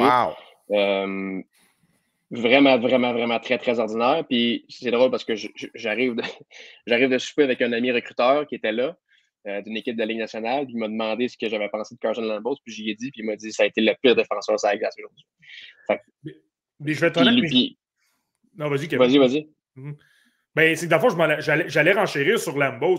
Moi, j'ai regardé les séries de la WHL l'an dernier, puis tu sais, je suis un partisan du Wild. C'est mon équipe, c'est un espoir que j'espère qu'il va fonctionner. Mais honnêtement, dans les séries contre Edmonton l'année passée, il avait été épouvantable. C'était revirement par-dessus revirement par-dessus mm. revirement. Je suis pas surpris de t'entendre dire ça, honnêtement. Ça a été ça aujourd'hui aussi. Euh, dès le début du match, il il, a pris, il a la rondelle à sa ligne bleue à pointe, puis il a essayé, il y a, un joueur qui mettait de la pression, il a essayé de le déjouer à place de juste renvoyer la rondelle en fond de territoire. Il a perdu la rondelle, le, gars il est reparti en, contre-attaque, il était obligé de l'accrocher, il a pris une punition. Puis il a fait beaucoup d'erreurs, il perdait la rondelle souvent. Puis l'année passée, il ne faut pas oublier, en fait, cet été, il a fait l'équipe, mais à la fin du tournoi, c'était le septième défenseur aussi. Là, il ne jouait plus. Mm. C'est Del, Del qui avait commencé le tournoi sur le banc, puis finalement, c'est Del qui a pris sa place. Fait que euh, Lambos, euh, est-ce qu'on va vouloir l'utiliser à cause de l'expérience, à cause de ce qu'il a vécu? Mais s'il joue encore un match comme il a joué aujourd'hui, demain, euh, en tout cas, moi, si c'était moi, je le, le, prendrais pas. Wow, OK. Celle-là, me renverse un petit peu, mais merci pour, merci pour celle-là, Kev. Puis une petite, dernière pour toi. Avant, avant de te laisser aller, c'est une question de, de Théo. Quel est le joueur non invité qui aurait le plus mérité une invitation selon vous, messieurs? évidemment, le bassin est très large. Mmh. Est-ce qu'il y a un joueur euh, qui vous vient en tête que hum, lui, j'aurais aimé ça, euh, qu'il y ait une petite shot avec l'équipe Canada? Euh, moi, je vais probablement y aller avec. si je vais y aller avec un facile, ce serait probablement Mathieu Savoie. Puis là, je dis ça, je dis ça avant de dire. Je dis ça avant de savoir qu'un Shane Wright, un Dylan Gunter s'ajoute. Là, c'est certain que ça change les choses, mais je trouvais qu'il manquait un élément vraiment offensif avant qu'on invite Wright et, et Gunter. Là, ça me laissait dire, écoute, je pense qu'un Savoie, avec la créativité qu'il a, avec le dynamisme qu'il a au niveau de son coup de patin, j'aurais au, moins aimé voir qu'est-ce qu'il aurait pu faire dans le camp. Là, maintenant, je suis conscient qu'une saison euh, en deçà des attentes, je vais le dire comme ça, c'est pas atroce, mais c'est un peu ordinaire à Winnipeg. Donc, je peux comprendre qu'on ne l'ait pas invité. C'est un joueur de 5 pieds 10 pouces également et on aime souvent avoir des joueurs un peu plus gros physiquement. Donc, je peux comprendre, mais moi, j'aurais au moins aimé qu'on lui donne une chance pour voir ce qu'il peut faire. Mais là, peut-être qu'on le savait pour Wright et Gunter, et moi, je ne le savais pas. donc, ça peut changer les choses aussi. Ouais, mais puis là, c'est sûr que là, tu, me prends un peu au dépourvu. J'ai pas, euh, pas pensé à ça parce que moi aussi, c'était, c'était, ça va mon, mon, mon, choix. Puis je l'ai pas vu jouer. Là. Tu, probablement que tu peux plus m'en parler que, que, que, moi cette année. Je n'ai pas eu l'occasion de le voir avec, les, euh, avec la Ice, mais euh, ça reste un, Oui, c'est un petit joueur, mais c'est un joueur offensif dynamique. Est-ce qu'il est meilleur que Jordan Dumais? dans le même genre, la question se pose. Pourquoi tu prends Jordan Dumais? Pourquoi tu ne prends pas lui? C'est des petits joueurs offensifs, puis pense que c'est un meilleur patineur que Jordan Dumais aussi. C'est plein, de, plein de questions. Mais tu sais, Hockey Canada, on, on souvent leur réponse, puis ça, c'est le genre de questions qu'à chaque année, on se pose, puis que finalement, ben, on va pouvoir avoir la, la meilleure réponse qu'on va avoir, c'est à la fin s'ils ont gagné la médaille d'or ou pas. S'ils gagnent la médaille d'or, après ça, on va se dire, ben, ils ont fait des bons choix. Puis euh, c'était correct. Je me souviens l'année que c'est Samuel Girard, je pense qu'il n'avait pas fait l'équipe. Puis là, ça avait été un scandale. Je me souviens pas s'il avait gagné l'or cette année-là, mais en tout cas, au moins, c'était au moins rendu en finale. Mais c'est tout le temps ça. Ils ont, des, ils ont vraiment. Puis c'est souvent ce qu'ils disent, puis ce qu'ils répètent, puis Dennis Williams le répétait aussi, c'est que on n'est pas ici pour mettre sur place une équipe d'étoiles. C'est pas l'équipe d'étoiles des meilleurs joueurs de la CHL qu'on veut ou les meilleurs joueurs canadiens c'est une équipe, la meilleure équipe qui peut gagner sur un tournoi donné. Puis c'est aussi les joueurs qui recherchent, c'est des joueurs qui sont euh, qui connaissent des bons moments en ce moment, puis qui peuvent nous aider, puis qui peuvent continuer sur, leur lancée pour nous aider. C'est un peu aussi la raison pour laquelle Justin Robida n'a pas été invité. Il revenait d'une commotion mm-hmm. cérébrale, il n'était pas tout à fait rétabli. Fait qu'ils ont décidé d'y aller plus avec des gars qui étaient sur une heure d'aller, qui avaient joué des matchs. Mm. Euh, Ce qui explique la sélection de Jordan Dumais. Exact. Ben oui, puis on peut, on peut pas y enlever. Là. Il domine la Ligue. La ligue euh, on, peut, on peut le regarder de tous les côtés, Jordan Dumais. Oui, il fait plus de points contre les équipes des Maritimes qui sont plus faibles cette année.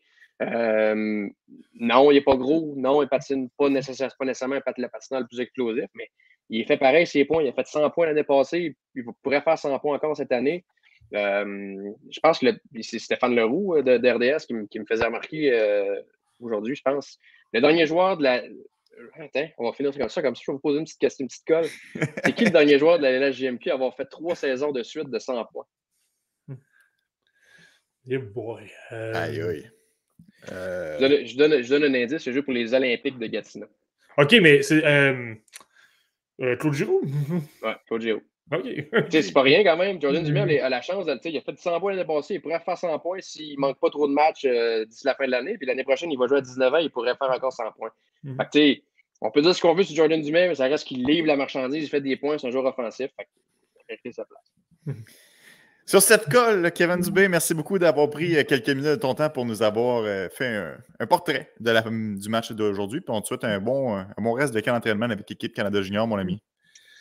Merci les gars, toujours un plaisir. Yes, on se revoit. Un plaisir, Kevin. À la prochaine. Ciao. Kevin Dubé, évidemment, du Journal de Québec, était de passage au podcast La Relève. Marky. Moncton, précisons-le, là, lui a tout, a tout vu. A tout vu C'est nos yeux. Ah ouais, non, non, exact. on, avait, on avait les yeux là, directement sur la patinoire. Mhm. Toujours un chic type, ce, bon Kevin. Euh, Marty, euh, on le disait d'entrée de jeu, euh, évidemment, on ne parlera pas seulement euh, de l'équipe Canada Junior. On va continuer à faire des listes comme à l'habitude. Euh, on peut s'attarder à trois ligues aujourd'hui parce que ce pas des ligues qui ont énormément d'espoir. Donc, euh, pourquoi ne pas euh, les jumeler ensemble? La Ligue tchèque, la Ligue slovaque et la Ligue suisse. Commençons, Marty, avec probablement mon Yirji Kulik de l'année 2023.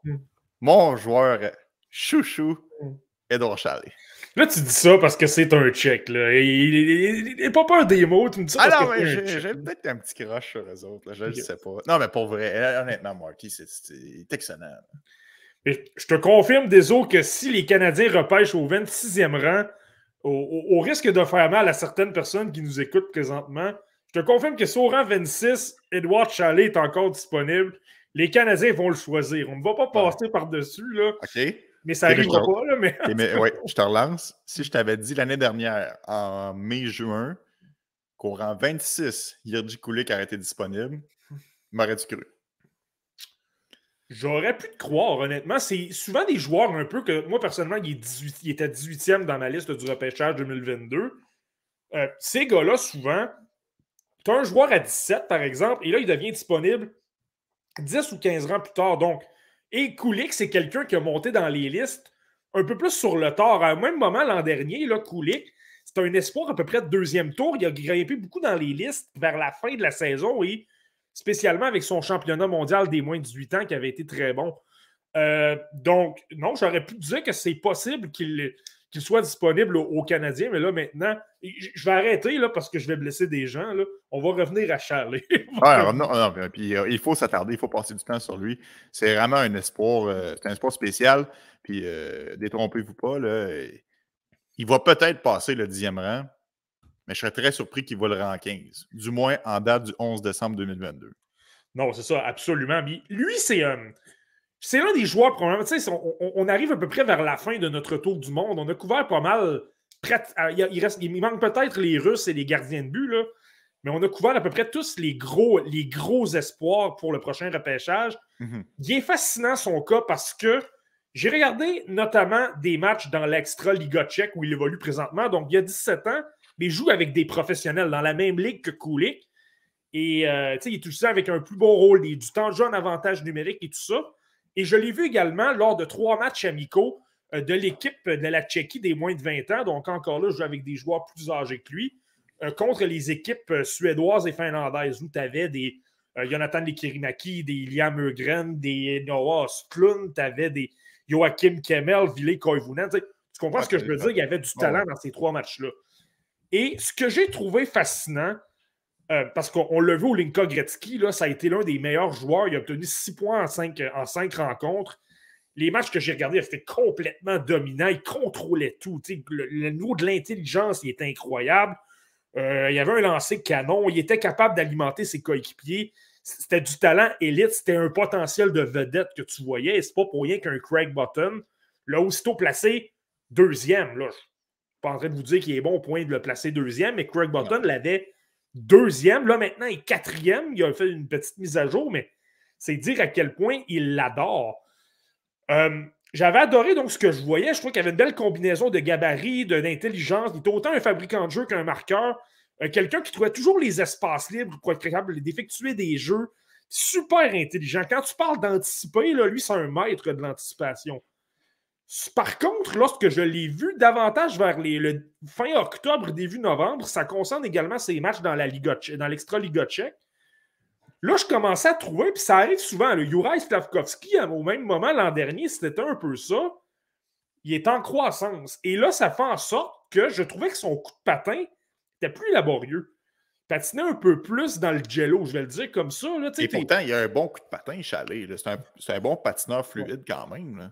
Mais ce que je veux dire, c'est que c'est simplement naturel. C'est quand tu as, quand tu as une poussée de croissance, tu prends un, deux ou trois pouces que tu prends du muscle, bien là, tu, dois habituer tes muscles à travailler avec ta nouvelle charpente, entre guillemets.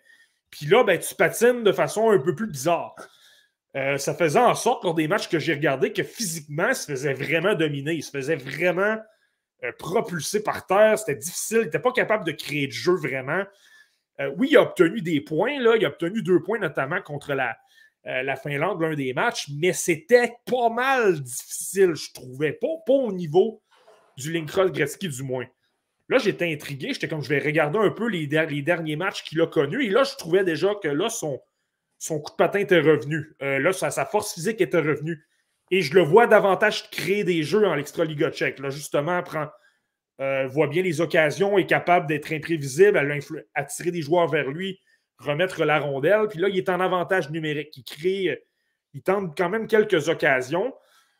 Donc là, j'ai tendance à penser que c'est revenu. C'est là que le mondial junior va être intéressant pour lui si là, il a repris un espèce de contrôle de son corps, je vais le dire entre très gros guillemets.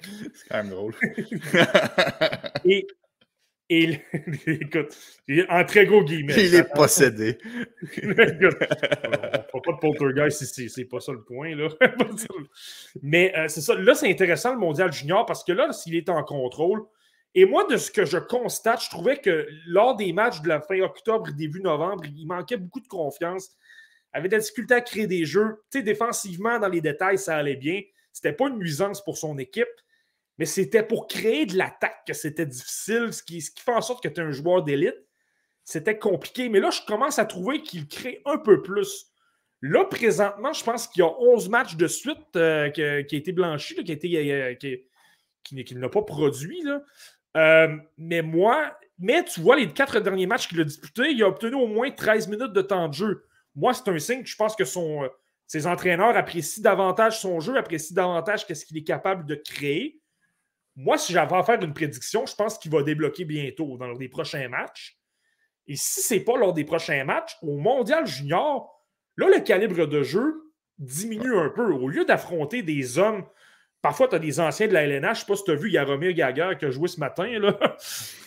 ça te donne hein? Il y a 50 ans, il manquait un joueur. Lui, c'est le directeur général de l'équipe de Cladno, est revenu au jeu et a obtenu deux aides. C'est quand même fabuleux. c'est quand même. Mais bon, petite parenthèse, c'est simplement pour. Je pense qu'on s'éloigne un peu de notre créneau des prospects, par contre, en parlant de Yaguer. Non, absolument, mais on est obligé de faire le détour. Yaguer évolue dans cette, dans cette ligue-là. Donc. Euh, mais c'est simplement pour dire que le calibre de jeu dans la, ah mondiale des moins de 20 ans va être un peu moins relevé. Oui, contre le Canada, les États-Unis, la Suède, ça va être très difficile également. Mais tu as également des équipes comme l'Autriche, comme la Suisse, comme l'Allemagne qui vont être là. Puis là, tu vas pouvoir voir contre des équipes peu talentueuses, là, qui vont avoir beaucoup de temps de jeu, beaucoup d'espace, de, de, vont pouvoir créer plein de trucs. Et là, avec la progression qu'il a connue sur le plan physique, là, c'est vraiment ça qui va être intéressant. Et ça, je pense que ça peut dire beaucoup, beaucoup de choses sur le reste, euh, sur la progression de sa saison, dans le fond. Euh, Marky, bon, Edouard Charlet, tu l'as mentionné, à mon avis, un des meilleurs pour repérer les ouvertures. Euh, et non seulement il les repère, mais il a l'exécution pour être en mesure de réaliser, réaliser les jeux. c'est un joueur qui est déterminé, qui n'a pas peur d'aller dans le coin. Il a quand même un bon gabarit. C'est un joueur qui est capable de battre autant le défenseur un contre un que le gardien de but en échappé, faire dévier des rondelles. Euh, offensivement, je pense que ça va bien. Défensivement, Marty, souvent les joueurs qu'on pense c'est un peu plus difficile de l'autre côté. Lui, comment ça va dans sa zone? Moi, je n'ai pas de problème. C'est sûr que de, temps en temps, lors des matchs justement avec l'équipe, tchèque, là, je trouvais que par moment, au niveau de la vitesse, il échappait un peu ses joueurs. Mais comme je t'ai mentionné, je pense que c'était dû au fait qu'il apprenait à maîtriser justement euh, euh, sa charpente et tout ça. Là, il venait d'avoir une petite poussée de croissance. Je peux me tromper en passant quand je dis ça, mais moi, c'est ce que j'ai remarqué dans ce que j'ai regardé. Euh, mais, mais défensif. Mais en général, je trouve qu'il se positionne quand même bien. Il a un bon bâton, il est quand même bien positionné. C'est sûr que par moment, il peut échapper des joueurs à l'occasion, des joueurs qui, le, qui le battent de vitesse, mais je pense pas que ça va être un problème dans la LNH la, volonté est là. Tu vois qu'il comprend super bien le jeu. Donc, au niveau du positionnement, placer son bâton, mettre de la pression, moi, je pense qu'il n'y a, pas, a pas de problème à, ce niveau-là. Moi, je te dirais la chose qui est à surveiller dans le cas d'Edward Chalet, et lors des derniers matchs, ça m'a dérangé encore un petit peu. Je trouve qu'il manque de constance. Et même au Linka Gretzky, je trouve qu'on le voyait. Il y a des séquences, justement, il y a des présences, là, Edouard Chalet était partout. Il voyait tous les jeux, il alimentait tous les joueurs qui étaient tout seuls, euh, débordait un joueur, une feinte incroyable, un tir incroyable, il était beaucoup plus gros que tout le monde, prenait son coup de patin. Là, tu disais, waouh, ce joueur-là, c'est un futur ah vedette. Puis là, tu es à peu près une période, d'une période et demie sans vraiment le revoir. Là, tu le cherches, tu dis, oh, qu'est-ce qui se passe? Puis là, tu sais, au niveau des détails, ça va bien. Il se positionne bien.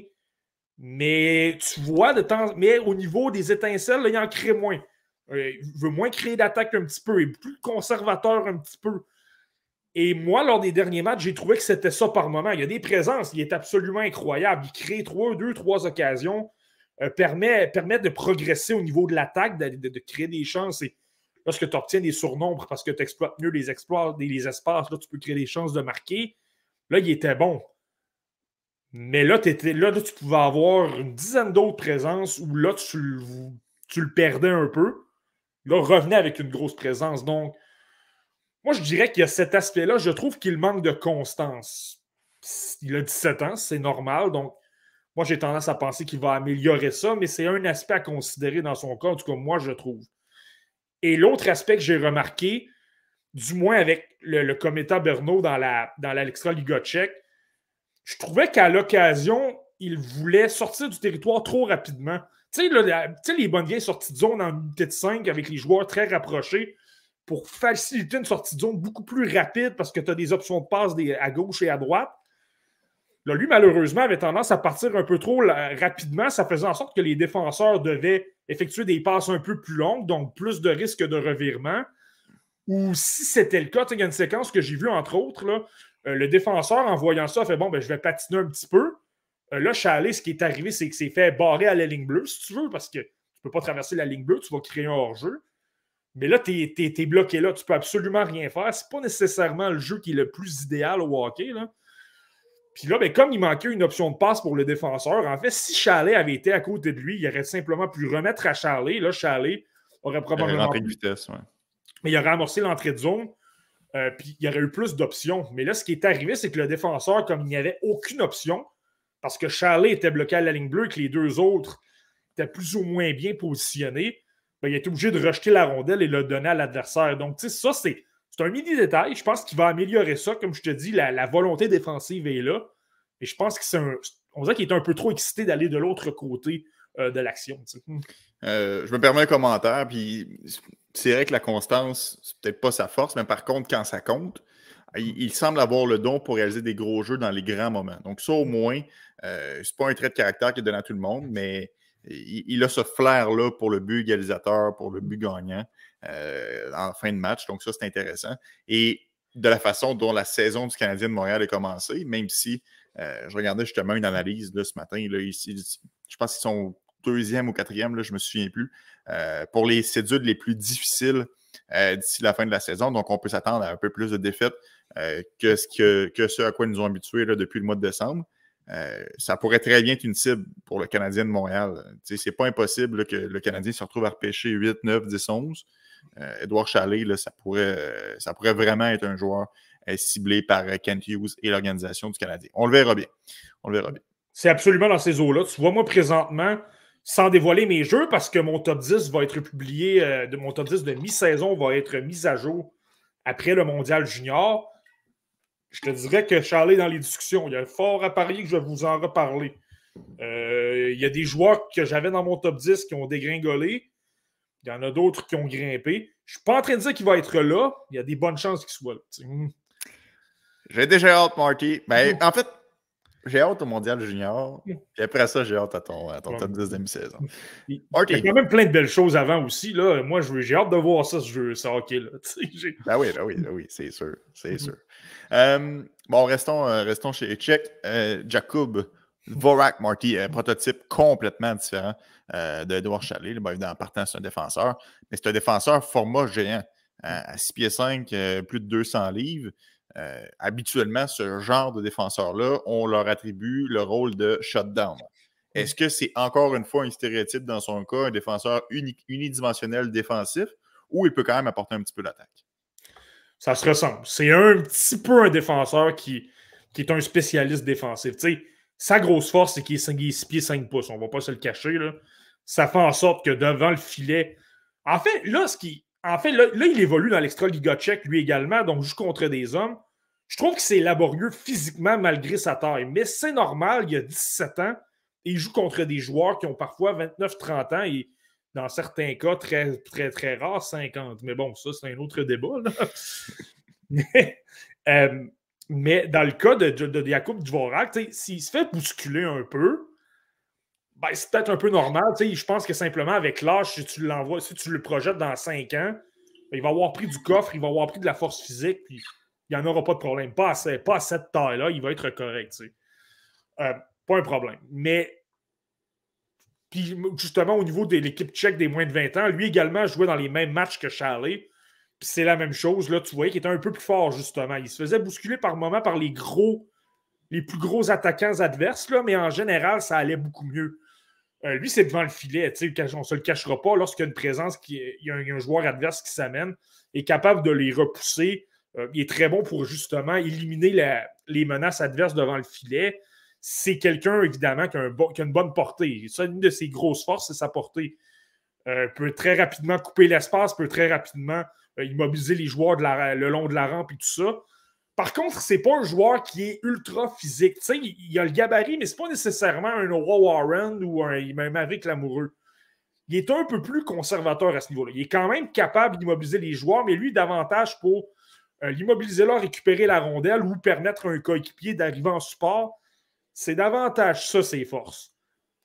Dans l'extra, là, tu me parlais de l'attaque. Dans l'extra Liga tchèque, il y a zéro attaque, c'est inexistant. Ça, il n'a fait que rejeter la rondelle en fond de territoire ou euh, remettre un coéquipier, là, c'est très, mhm. très, très simple. Il ne se casse vraiment pas la tête. Avec l'équipe tchèque des moins de 20 ans, là, je trouvais qu'on le voyait un petit peu plus. Est-ce que c'est des consignes de l'entraîneur où il était plus confiant de se porter à l'attaque? Est-ce que c'est le fait que c'est un calibre de jeu moins relevé? Je le répète encore. Puis là, il, là il y avait un peu plus de confiance. D'ailleurs, je vais pouvoir essayer d'appuyer l'attaque comme quatrième attaquant, euh, de, faire une permutation avec un attaquant, de pouvoir foncer au filet ou tout simplement, personne ne me voit de l'autre côté, je vais arriver au deuxième poteau puis euh, saisir une chance de obtenir une chance de marquer. Mais je trouvais qu'il en tentait peut-être davantage. Donc, ça, c'est peut-être le mini-élément intéressant.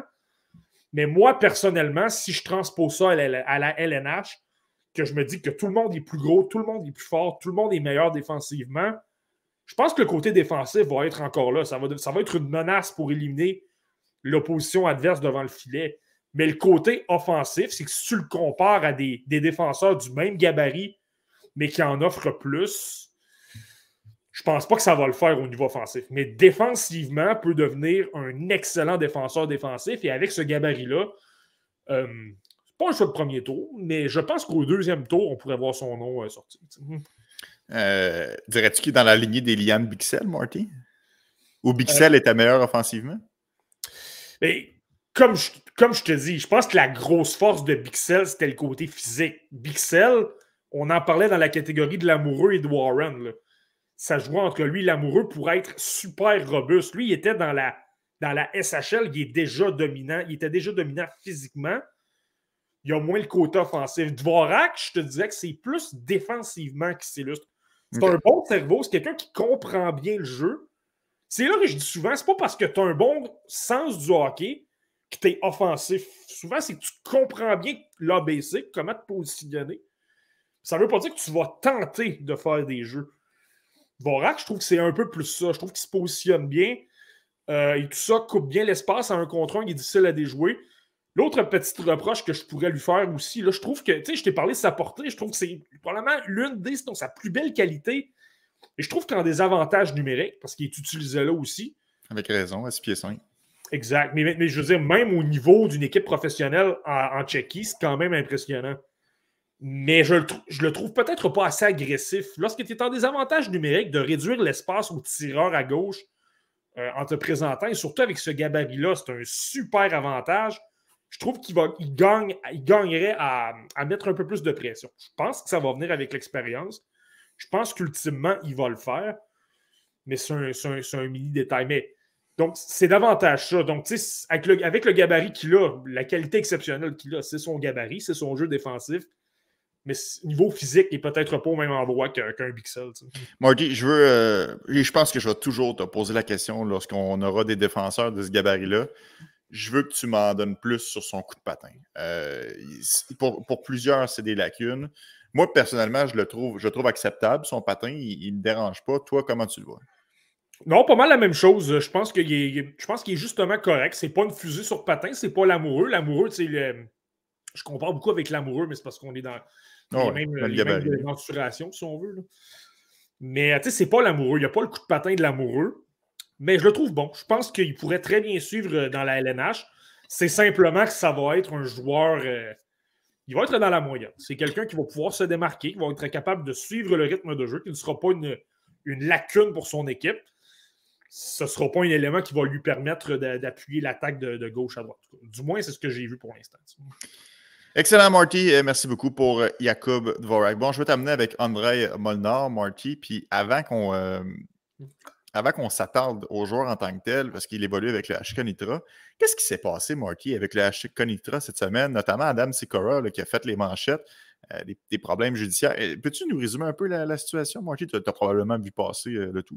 Ouais, ben là, c'est ça. Puis ça concerne justement Molnar. C'est c'est ça le côté qui est intriguant avec lui. Puis il faut que tu enlèves complètement l'aspect hockey. Ça n'a même pas rapport. Dans le fond, ce qui s'est passé, c'est que quelques membres du Astra Nitra, quelques membres de, la ville de Nitra, en fait, et là, là-dedans, j'ai inclus Adam Skora, choix de deuxième tour des Rangers de New York l'an passé. L'un de mes coups de cœur de ce repêchage-là, du repêchage 2022. On en a parlé abondamment l'année dernière. Absolument. Je, je, sais que Seb Gagné du TSLH Podcast est un énorme partisan. Euh, ce qui s'est passé, c'est qu'il y avait, un, dans le fond, quelques, quelques, quelques personnes de Nitra ont représenté la ville de Nitra dans un match de floorball. Floorball, c'est du hockey-ball, mais avec des palettes un peu plus molles. C'est très populaire en Slovaquie. Euh, lorsque Juraj Slavkovski a été repêché, il, y a des, il, y a des, séquences qui circulaient parfois de, de ses habiletés impressionnantes en, floorball. Donc, on disputait un match de floorball, puis à un moment donné, il a commencé à avoir un peu d'animosité, et Sikora, selon les médias slovaques, c'est ce que j'ai lu, a, pris un joueur par le cou. Donc, il était littéralement frustré, il était visiblement frustré euh, d'un geste d'un joueur adverse, le saisi par le cou, et il s'en est suivi une mêlée générale. Là, de ce côté-là, pour les, partisans d'Adam Sikora, rassurez-vous, c'est la seule chose qu'il a fait. Il n'est pas accusé de rien, on ne lui reproche rien, n'est pas accusé de quoi que ce soit. Lui, ça va bien, devrait représenter la Slovaquie au championnat mondial d'hockey junior, ça devrait être correct, il n'y a pas de problème pour lui. C'est Molnar que c'est plus compliqué. Molnar, lui, selon ce qu'on entend, lui a saisi un joueur et là, le, en bon français, lui a foutu une volée. Il lui, a vraiment l'a complètement battu. Là, c'est pas clair si c'est le joueur que Molnar a frappé ou c'est un autre joueur, mais il y a un joueur qui s'est retrouvé complètement en sang par terre et s'est fait fracturer la mâchoire.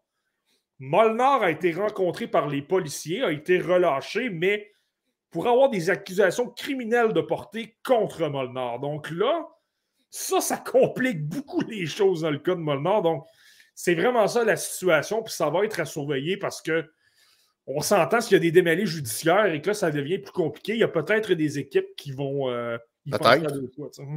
Il y a peut-être des équipes. Mm. non, mais c'est un énorme red flag. Là. Mm-hmm. honnêtement, je connais. Évidemment, on, prend des, bribes de récits à gauche et à droite et on tente de, se forger une idée. on n'a pas vu les séquences, donc c'est plus difficile mais ça reste que de la façon que je l'en comprends. Le, le, floorball, c'est pas, euh, pas la compétition, c'était pas la série du siècle, et, que ça en vienne à ce, à niveau-là d'intensité.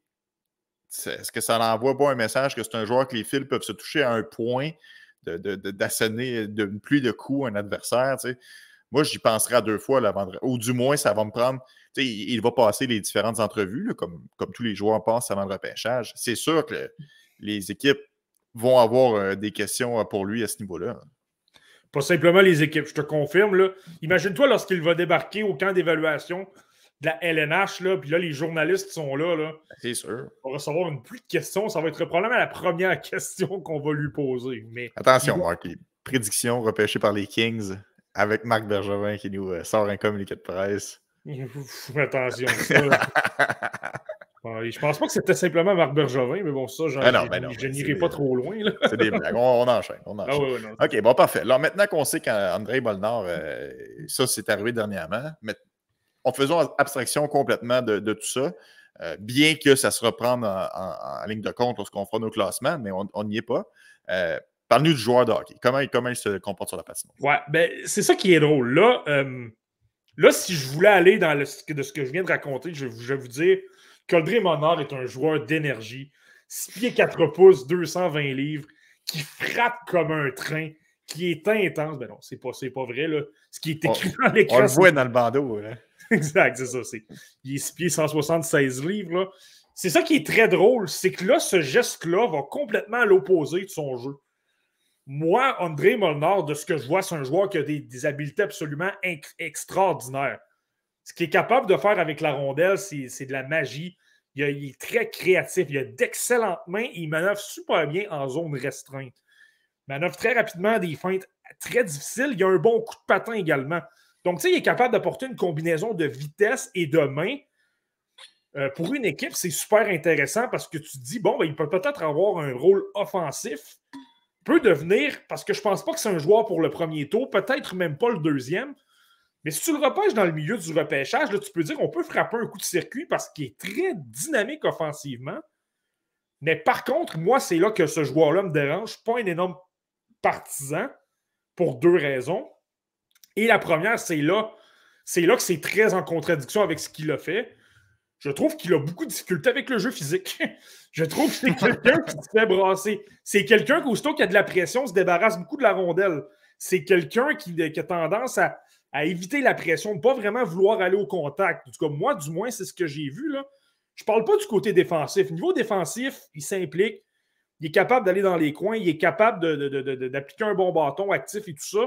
C'est vraiment avec la rondelle. Mais le problème, c'est que c'est s'il joue dans la LNH un jour, c'est parce qu'il va être très bon offensivement. Mais s'il y a un peu plus de difficulté lorsque ça brasse, et là, je parle de jouer en périphérie également, je trouve qu'il est peut-être un peu trop en périphérie aussi. Donc, tu sais, c'est là vraiment que je trouve. C'est là que je trouve ça bizarre lorsque j'ai vu ça. J'ai fait, écoute, on va en parler cette semaine. Je vais avoir l'air fou de raconter ça, mais c'est comme. C'est ce que je vois. Donc, tu sais, c'est très étrange. Là. On va en savoir davantage. Je suis convaincu par rapport à ça. Mais c'est ça, c'est intéressant. Puis le, plus drôle là-dedans, c'est qu'il a peur de confronter les défenseurs, mais c'est pas qu'il est faible physiquement. Tu sais, justement, quand il n'a pas la rondelle, il est capable de s'impliquer, ça va bien lorsqu'il se fait brasser, il est capable de tenir son bout et tout ça. C'est vraiment qu'on dirait qu'il y, a une crainte de vouloir confronter les défenseurs. C'est ça qui est, un peu bizarre. Euh, je vais t'amener un point, Marky, parce que peut-être que c'est moi qui a, qui a, mal regardé, mais j'avais l'impression que c'est un joueur qui est unidimensionnel, mais unidimensionnel passeur. Il ne semble pas utiliser régulièrement son lancer. Il cherche souvent la passe en premier. As-tu remarqué ça, Marty? Oh, absolument, absolument. sa grosse force, c'est justement de manœuvrer beaucoup, puis il, cherche la passe, mais tu as raison, c'est pas quelqu'un qui, qui décoche beaucoup de lancers. sais, une parenthèse, il y a un match qu'il a joué euh, dans les matchs. là, je vais faire une espèce de parenthèse avec deux espoirs de, desquels on a parlé il y a deux semaines. Euh, il a joué des matchs préparatoires dans une mini-compétition qui implique la Slovaquie, la Suisse, l'Allemagne et la Norvège. On ne parle pas de puissance ici, là. Mais il jouait sur le premier trio de la Slovaquie avec Dalibor Dvorsky et Alex Siernik. Eux, on en a parlé lorsqu'on a parlé de la Suède. Mhm. Euh, mais ce sont deux Slovaques. Et justement, tu l'as bien mentionné, Dvorsky, c'était le centre. C'est lui qui contrôlait bien le jeu dans sa zone. C'était le joueur qui était vraiment dans les deux sens de la patinoire, à s'assurer que tous les joueurs autour de lui soient meilleurs. Là. Ça, c'était la qualité de, Dvorsky. Lui, a une volonté de tirer, c'est un tireur. C'était peut-être lui un peu plus qui avait le rôle de vouloir, euh, même s'il est capable de passer, lui voulait peut-être attaquer un peu plus le filet. Et là, c'est là que Molnar, lui, je trouvais qu'il était peut-être un peu plus le joueur, justement, qui créait, qui, était capable d'aider en relance parce qu'il a un bon coup de patin. Aussitôt qu'il arrivait de l'autre côté de la patinoire, ben là, il tentait davantage de repérer des, des Dvorsky, des Siernik. Intéressant, Marty, parce que c'est vraiment ça. Puis la périphérie fait en sorte que c'est un joueur qui tente de remettre la rondelle à ses coéquipiers, mais là, c'est tellement prévisible que c'est ça qu'il veut faire que il n'y a, aucune menace vers le filet, du moins en tout cas. Ceci dit, il est très bon en cycling, puis pour ce genre de choses-là en fond de territoire, c'est juste que pour l'attaque, euh, c'est pas le genre de joueur qui va, qui va foncer au filet et qui va prendre un bon lancer. Euh, Marty, enchaînons avec euh, Martin Miziak. Et lui, caractéristique que je sais que tu portes beaucoup attention, il est né le 30 septembre 2004. Est-ce que ça te dérange? Euh, ça va me déranger peut-être plus que certains. Là, on, en parle de Martin Miziak parce que c'est un. Premièrement, c'est un espoir côté B par la centrale de recrutement, donc espoir potentiel de deuxième et de troisième tour. C'est sûr que ça en fait un joueur intéressant. Et euh, l'un des très grands partisans de Martin Michac au Québec, c'est Pascal Lapointe du TSLH Podcast. Euh, on le salue d'ailleurs, tu fais toujours un excellent travail. Euh, puis Martin Michac, il l'avait dans son top 32 parce qu'il aimait justement beaucoup son intensité, son caractère. puis même, je pense qu'il avait parlé à Seb Gagné, il disait Écoute, va voir ce joueur-là, tu vas l'adorer, et l'autre aussi l'a gagné aussi. Mais son âge, tu es obligé de la considérer parce que tu l'as mentionné, 30 septembre 2004, il est dans le repêchage 2023, mais on a parlé de Sikora il y a quelques minutes. Dans les faits, là, Sikora, oui, c'est un, joueur, un joueur qui est repêché et tout ça. Mais lui, il est né le 7 septembre 2004. Dans les faits, là, il y a deux semaines il y a trois semaines de différence entre les deux. Et moi, je trouve que Sikora, sur le plan offensif et tout ça, Euh, même s'il est plus petit que Michiak, il en offre plus. Euh, bon, donc, c'est cette parenthèse-là. Là, oui, oui c'est certain. Moi, dans mon cas, c'est certain que je vais le placer peut-être derrière des joueurs qui sont plus jeunes, mais qui offrent à peu près la même chose. C'est davantage, davantage une, information à considérer lorsque tu as deux joueurs qui sont pas mal sur le même pied d'égalité. Là, tu dis qu'il y en a un qui le fait euh, en étant né au mois de mai 2005, mais l'autre est né en septembre 2004. Ben, forcément, il y a un joueur qui le fait plus jeune, donc je vais ah peut-être avoir tendance à, trancher vers le joueur plus jeune. Mais bon, euh, je ne dis pas que c'est la, meilleure façon. Ouais, ça ne fait pas foi de tout, mais c'est une donnée à considérer. C'est tout à fait normal. C'est ça. C'est une, information à considérer. C'est tout simplement ça. Je l'ai déjà mentionné. Adam Fantilli est un late et je vous confirme que je l'adore. Donc, c'est pas le cas. Pas, ça ne fait pas foi de tout. Mais dans le cas de Martin Michak, bon, je l'ai mentionné brièvement. Sa grosse force, c'est son énergie. C'est qu'elle prend premièrement qu'il a un bon coup de patin. Puis tu le sais, tu sais que ce joueur-là est fait pour la LNH euh, parce que justement, il, présente plein de belles petites qualités dans les détails de son jeu qui se transposent super bien. Euh, en échec avant, il est très bon, il applique beaucoup de pression, capable d'appliquer des mises en échec. Euh, il travaille régulièrement le long des rampes pour récupérer des rondelles et il n'est est pas mauvais nécessairement à ce niveau-là. tu sais, quand on parle de bâton actif, là, qui est toujours très efficace pour être capable de soit limiter les occasions des adversaires pour leur couper le plus d'espace possible, euh, il est vraiment très bon. Euh, défensivement, c'est quelqu'un qui est bon aussi. Euh, j'ai parlé de son bâton, là, ça lui permet de couper l'espace, mais il se positionne bien. C'est pas quelqu'un que tu prends vraiment à contre-pied. Il est très difficile à, surprendre et tout ça. Même lorsque parfois les adversaires veulent amorcer des relances, je remarque que c'est souvent, l'attaquant qui travaille le plus avec les défenseurs. Il est, pratiquement, il est pratiquement plus replié que le joueur de centre. Euh, c'est ce, qui est, ce qui est intéressant. En fait, ça, c'est le côté qui est intéressant. Là, euh, dans la Ligue slovaque, joue à l'aile, mais il est un peu plus jeune. Il n'a pas nécessairement le temps de jeu auquel on peut s'attendre, mais euh, il, est, coté comme joueur de centre. Donc, il est capable d'évoluer à cette, position-là. Est-ce que ça peut expliquer qu'il a une bonne compréhension des détails à ce niveau-là, que ça fait en sorte qu'il se replie peut-être davantage qu'un ailier, qu'un ailier habituel? ça peut, euh, ça peut expliquer certaines choses. Euh, là où je suis peut-être moins emballé, moi personnellement, c'est ma philosophie. Je vais toujours placer des joueurs offensifs peut-être un peu plus haut. Je trouve pas qu'il y a peut-être beaucoup d'attaques. Je trouve que c'est. Il y a de bonnes mains, c'est quelqu'un qui est capable de manœuvrer, c'est quelqu'un. Mais la prise de décision par la suite est simple. C'est soit, bon, ben, je vais tricoter un peu, mais pour me créer un peu de l'espace, mais aussitôt que c'est fait, je, je fais une remise simple à un coéquipier.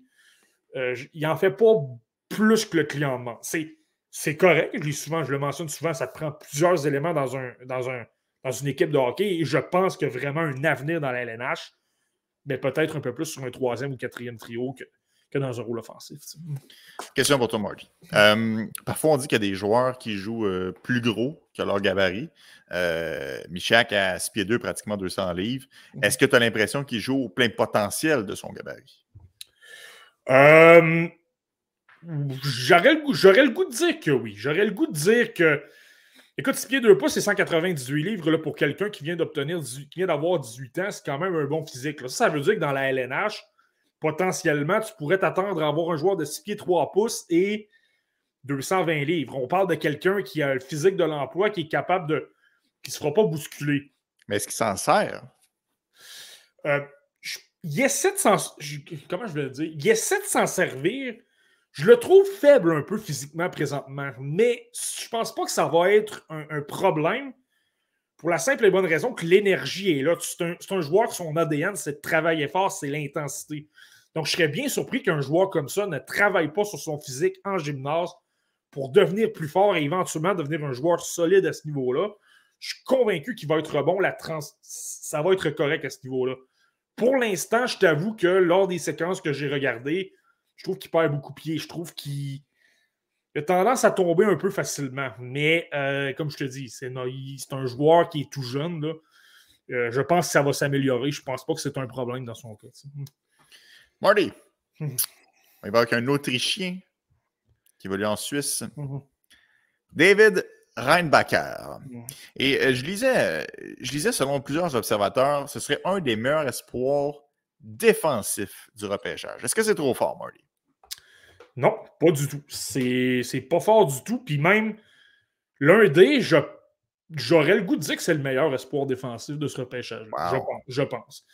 Et lui, David Reinbacher, j'avais hâte de t'en parler. Écoute, je t'ai rencontré. On s'est vu, on se voit plus aussi souvent qu'auparavant, mais avant hier, euh, on, est, on, est allé, au parti de, on est allé au parti de Noël de notre de ton ancien employeur, de mon employeur actuel, TVA Sport. Puis, euh, je t'ai mentionné, lui, j'ai hâte de te parler de Reinbacher.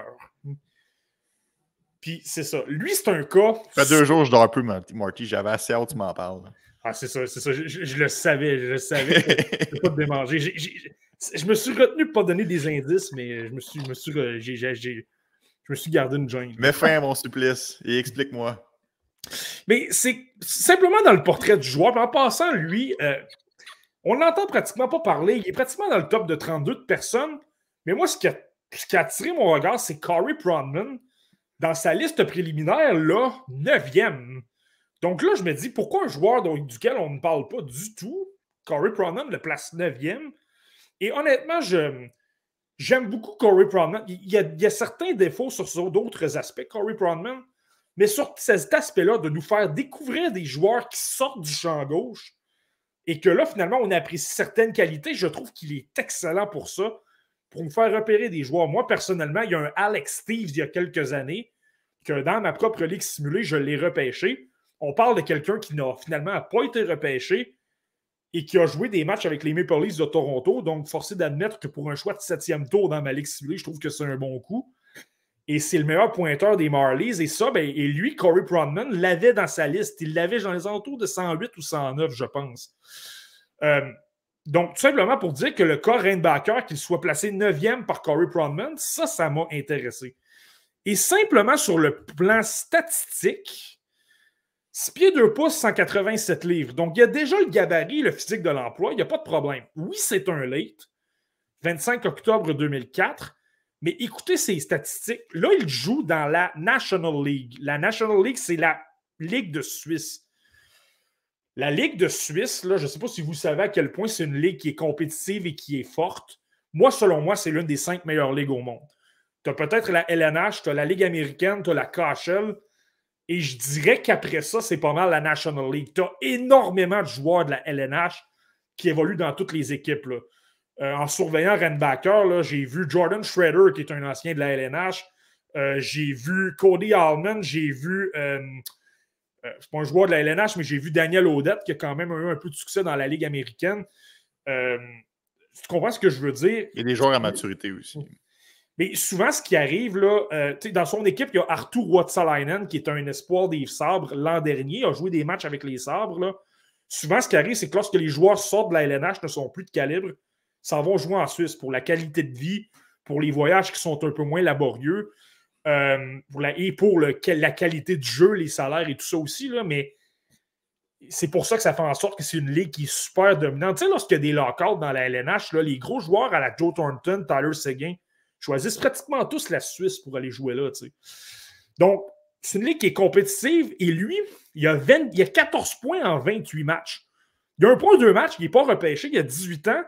Il fait ça dans une ligue où le calibre de jeu est super fort. Et c'est quelqu'un qui joue beaucoup. Il est dans le top 4 de son équipe, la Cotton. C'est quelqu'un qui joue grosso modo là, entre 17, 18 et 19 minutes. Donc là, je t'explique tout ça. Il joue déjà dans une ligue professionnelle contre des hommes, contre plein de joueurs qui ont plein d'expérience. Il est capable de tenir son bout sur le plan euh, sur une base régulière et même de produire. J'ai comparé avec certains joueurs. Je te nomme deux exemples, probablement les deux meilleurs défenseurs suisses de l'histoire. Roman Yossi et euh, Jonas Siegenthaler.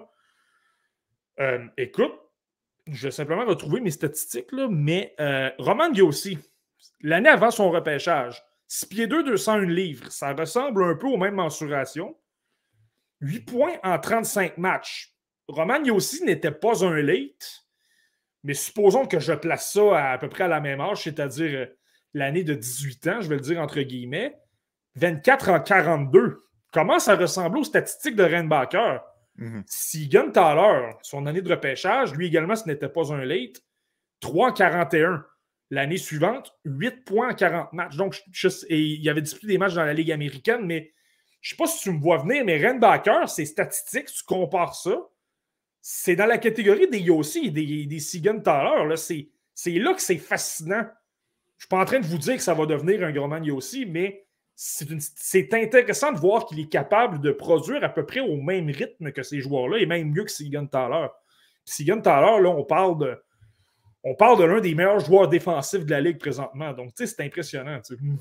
Euh, qu'est-ce qui explique, Marty, qui a autant de succès sur la patinoire Reinbacker? Est-ce que c'est est -ce c'est son patin? Parce que moi, je, trouve que c'est un excellent défenseur mobile. Moi, pour moi, ça, c'est un arme dans son jeu. Mm. Est-ce que, selon toi, c'est ça, le principal, le, principal secret dans, dans sa game?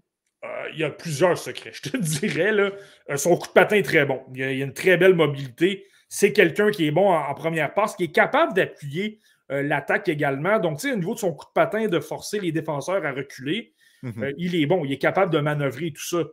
je pense que sa grosse force, c'est son intelligence. Il est super, super intelligent. Constamment, tu le vois anticiper des jeux au même à un point tel que parfois il peut sortir, il peut quitter sa position pour, parce qu'il anticipe qu'un défenseur va passer à un ailier qui est davantage le long de la rampe, puis il coupe beaucoup de passes. Il coupe beaucoup de passes. Là, par la suite, comme il est intelligent et qu'il a un bon coup de patin, il est capable de favoriser des relances. Je, te le dis, pour appliquer de la pression, le bon vieux pinch, il est extraordinaire. Il est toujours en train de la mettre de la pression. Il est super agressif. Il surprend vraiment les adversaires les adversaires qui perdent quand même beaucoup la rondelle. Euh, dans sa zone, il est super bon, il a un bon bâton, comprend déjà comment ça se passe, euh, il est bien positionné et tout ça. Euh, c'est pas nécessairement quelqu'un qui joue en désavantage numérique en avantage numérique, mais je le répète, il joue dans la Ligue nationale suisse. Beaucoup de talent. Donc, ça va en prendre. Si en arrive. En fait, il joue sur la deuxième vague d'avantage numérique. Donc, ça donne une idée à quel point ce joueur-là accomplit des choses qui sont difficiles à faire pour un, un joueur admissible au repêchage. Mais tu, me parles de son jeu défensif, là, absolument. Euh, c'est une combinaison d'intelligence qui, est capable de voir les jeux deux ou trois secondes d'avance sur tout le monde et combiné avec un excellent coup de patin et justement le euh, bon positionnement du bâton et tout ça. Non, il a clairement, à mon avis, il a clairement les outils dans son coffre pour être un défenseur euh, top 4 dans la Ligue nationale de hockey. Je ne te dis pas qu'il va piloter l'avantage numérique, mais il va être capable de manger des grosses minutes. Moi, c'est simplement ça. Moi, je, te dis qu'en voyant, je pense que c'est assurément un défenseur top 4. Il est assuré de jouer sur un top 4 dans la LNH. Donc, ça le place minimum comme un espoir de deuxième tour. C'était le cas de Segan Thaler et, et aussi. Donc, est-ce qu'il va être repêché là? J'en ai aucune idée. Mais moi, je pense que présentement, je te dis que le petit bémol avec lui, c'est peut-être le jeu offensif. C'est quelqu'un de mobile, c'est quelqu'un qui a une bonne vision de jeu, c'est quelqu'un qui est capable d'être imprévisible, mais peut-être pas comme les, comme les Alessandin Pelika, comme les Lucas Dragicevic, comme les meilleurs défenseurs de ce repêchage-là. Peut-être pas à ce niveau-là. Donc, lui, je pense que la question est là. Est-ce que c'est un défenseur qui est simplement bon, un bon dans les deux sens de la patinoire, qui va devenir un troisième ou quatrième défenseur, et là, à ce moment-là, c'est davantage un espoir de deuxième tour? ou il est capable d'en offrir plus, qui est capable de développer son jeu offensif. Parce que je le répète, il joue dans une ligue professionnelle avec beaucoup de bons joueurs. Donc, je pense qu'on va en avoir un indice. Là, au championnat mondial hockey junior devrait représenter l'Autriche. S'il obtient du temps de jeu avec, dans un calibre moins relevé, avec beaucoup plus de chances de s'illustrer en attaque, peut-être qu'on va commencer à découvrir qu'il est plus offensif qu'on le pense. Et là, si c'est le cas, ça devient un vol, ça, là. Faut pas trop en parler, Marky, parce que j'espère mettre la main dessus dans ma ligue simulée dans quelques mois. Euh, alors, ça fait le tour pour euh, David Reinbacker. Euh, je veux t'amener, Marty, sur un espoir du Canadien de Montréal, Miguel Tourigny, qui, au début de la saison, on a eu la discussion, on avait été un peu surpris de voir qu'il avait décidé de mettre de côté l'Amérique du Nord pour aller avec la Slovaquie. Avec quelques mois derrière la cravate, Marty, Penses-tu que c'est une bonne décision dans son cas? Euh, ben, par rapport à la question, moi, je persiste et je, signe. Je n'ai jamais été un partisan de cette décision-là. Euh, moi, il doit s'habituer au rythme de jeu de la Ligue américaine, à jouer comme un professionnel. Je comprends que c'est une ligue professionnelle en Slovaquie, mais la dimension de la patinoire change complètement la donne et c'est, là que je pense encore à ce jour ce n'est pas une si bonne idée que ça. J'ai regardé des matchs de lui en Slovaquie. J'ai vu à peu près le même Miguel Tourigny que dans la LHGMQ. Ça, c'est prometteur. Il y a du temps de jeu. Il est utilisé sur la deuxième vague d'avantages numériques, pas la première, mais la deuxième vague. Ça, c'est intéressant. Euh, pour transporter la rondelle, il est encore aussi, euh, aussi bon. Il est toujours aussi explosif pour profiter des, des contre-attaques qui font aussi tout de suite pour créer des surnombres. Ça, il est toujours aussi bon. Pour bouger la rondelle, pour être un cerveau en attaque, ça, il n'y a pas de problème. Lui-même lui-même va le reconnaître. Il en, il en, a parlé à Nicolas Loutier, notre bon ami de TVA Sport. Là. Lui a parlé il y a deux semaines. Là. Il en a parlé. Il dit Je suis en Slovaquie pour travailler mon jeu défensif. Ça va être difficile et tout ça. Euh, l'approche au porteur est peut-être. Pas qu'il était mauvais dans la GMQ, mais je trouve qu'il s'est amélioré à ce niveau-là. Il n'y a pas de problème avec, avec tout ça. Euh, moi, je trouvais qu'une de ses grosses lacunes euh, dans la LHJMQ, c'est que par moment, il forçait peut-être un peu trop le jeu et lorsqu'on lui appliquait de la pression, il perdait souvent la rondelle. Il, causait des revirements par moment et là, ça, ça, mettait son équipe dans le pétrin. Je le vois encore un peu en Slovaquie, mais je le vois un peu moins. Par contre, le fait que c'est une plus grande patinoire, ça fait en sorte que les joueurs ont mhm. besoin de plus de temps pour, pour te mettre, t'appliquer de la pression. Donc, en quelque sorte, pour un joueur comme Tourini, ça a été un peu plus facile. Tu as, une ou deux secondes de plus pour réaliser tes jeux. Et quand on parle de niveau professionnel, ça peut faire toute la différence. Donc, moi, c'est là que j'ai un bémol. Je pense qu'il va être très bon, qu'il va s'améliorer, mais jusqu'à quel point ça se transpose à la LNH et la Ligue américaine, où tu as moins d'espace et que tout le monde est plus gros, plus fort, plus rapide? À la limite, je sais que ça a circulé. Je pense qu'on lui a offert l'occasion d'aller avec les Lions Trois-Rivières dans la ICHL. À la grosse limite, j'aurais préféré ça, je pense, simplement parce que euh, les différences au niveau de la dimension de patinoire, euh, c'est quand même différent. Oui, parce que ça joue dans ses forces d'avoir une patinoire aussi grosse. Euh, c'est un défenseur qui est mobile, capable de se déplacer. Donc là, il n'y a, pas de, aucune difficulté. Il n'est pas, pas coincé dans ses mouvements. Donc, il améliore ses forces mais comme tu dis, est-ce que ça va se transporter plus tard? Euh, elle est la question. Non, c'est ça exactement. Moi, j'ai. Moi, avec. J'ai l'impression que là, il va s'habituer à un rythme slovaque. Tu sais, habituellement, c'est l'inverse. Les joueurs slovaques s'amènent en Amérique du Nord pour s'habituer au rythme de jeu nord-américain. Lui, il a fait un peu l'inverse. Moi, de ce que je vois, là, j'ai pas l'impression que ça va. Euh, tu sais, là, il va beaucoup mieux en attaque. Là. Il a 8 points ses 10 derniers matchs, puis il se met à contribuer. Là. Puis j'ai pas de doute que l'entraîneur-chef à Trenson va, va l'utiliser. Mais moi, j'ai pas l'impression qu'il va travailler beaucoup sur les forces, euh, sur les faiblesses qu'il a. Et mhm. certainement pas pour s'habituer à. Pas qu'il n'est pas habitué au jeu nord-américain, on, on, parle quand même ah d'un Québécois, là, mais, ah euh, mais pour bâtir davantage sur, sur, ce qui était ses faiblesses, c'est-à-dire le jeu défensif. Et surtout, la pression adverse, l'échec avant adverse, moi je trouve que c'est là, là qu'il y a peut-être un peu plus de difficultés je ne suis pas certain que la Slovaquie est le meilleur endroit pour ça. All right, Marty, on va surveiller ça évidemment dans les euh, prochains mois dans le cas de Miguel Tourigny, espoir euh, du euh, Canadien de Montréal. merci, Marty, pour un autre beau podcast. évidemment, ça a été très chargé. On a fait le tour de plusieurs espoirs à travers les différentes ligues. Et on a évidemment parlé d'équipe Canada Junior avec Kevin Dubé. On se redonne rendez-vous la semaine prochaine, Marty, ou est-ce que là, ça va encore sentir un peu plus le championnat mondial junior? Ça va sentir le mondial junior pas à peu près. Ça va même être un, épisode d'avant-goût au championnat mondial de hockey junior. Donc, tu sais, ne nous manquez pas. J'ai euh, vu des commentaires là, euh, euh, d'un de, nos auditeurs. Là, je pense que c'était justement hier. Là, Matt Lamar qui nous parlait qu'il voulait avoir davantage d'informations sur les espoirs des, des, sénateurs des Jets. Puis, je le répète, Matt, je vais, je vais tenter de faire mes recherches un peu cette semaine et on va te revenir un peu avec ça. Mais tu sais, déjà là, on va pouvoir parler des Chasses Lucius, des Thomas Samara, puis d'autres espoirs de d'autres équipes légalement. Là. Euh, les États-Unis, le Canada, la Suède, la Finlande. Ah on va parler de. On, va tout décortiquer ça pour vous. ah ouais, ça va être le fun. On va avoir beaucoup de plaisir, ça, j'ai pas de doute là-dessus. Donc rendez-vous dimanche prochain pour un autre épisode du podcast La Relève. Marty, je t'écoute. Ouais, ben simplement avant de terminer, je veux simplement faire une petite, euh, une petite mention. Là. Je pense que c'est important de le souligner. On, on parle d'espoir, on a du plaisir, mais ah, oui, as raison. il faut souligner là, les, euh, une pensée pour les, euh, la, formation des riverains du Collège Charlemagne dans la Ligue M18-3 du Québec.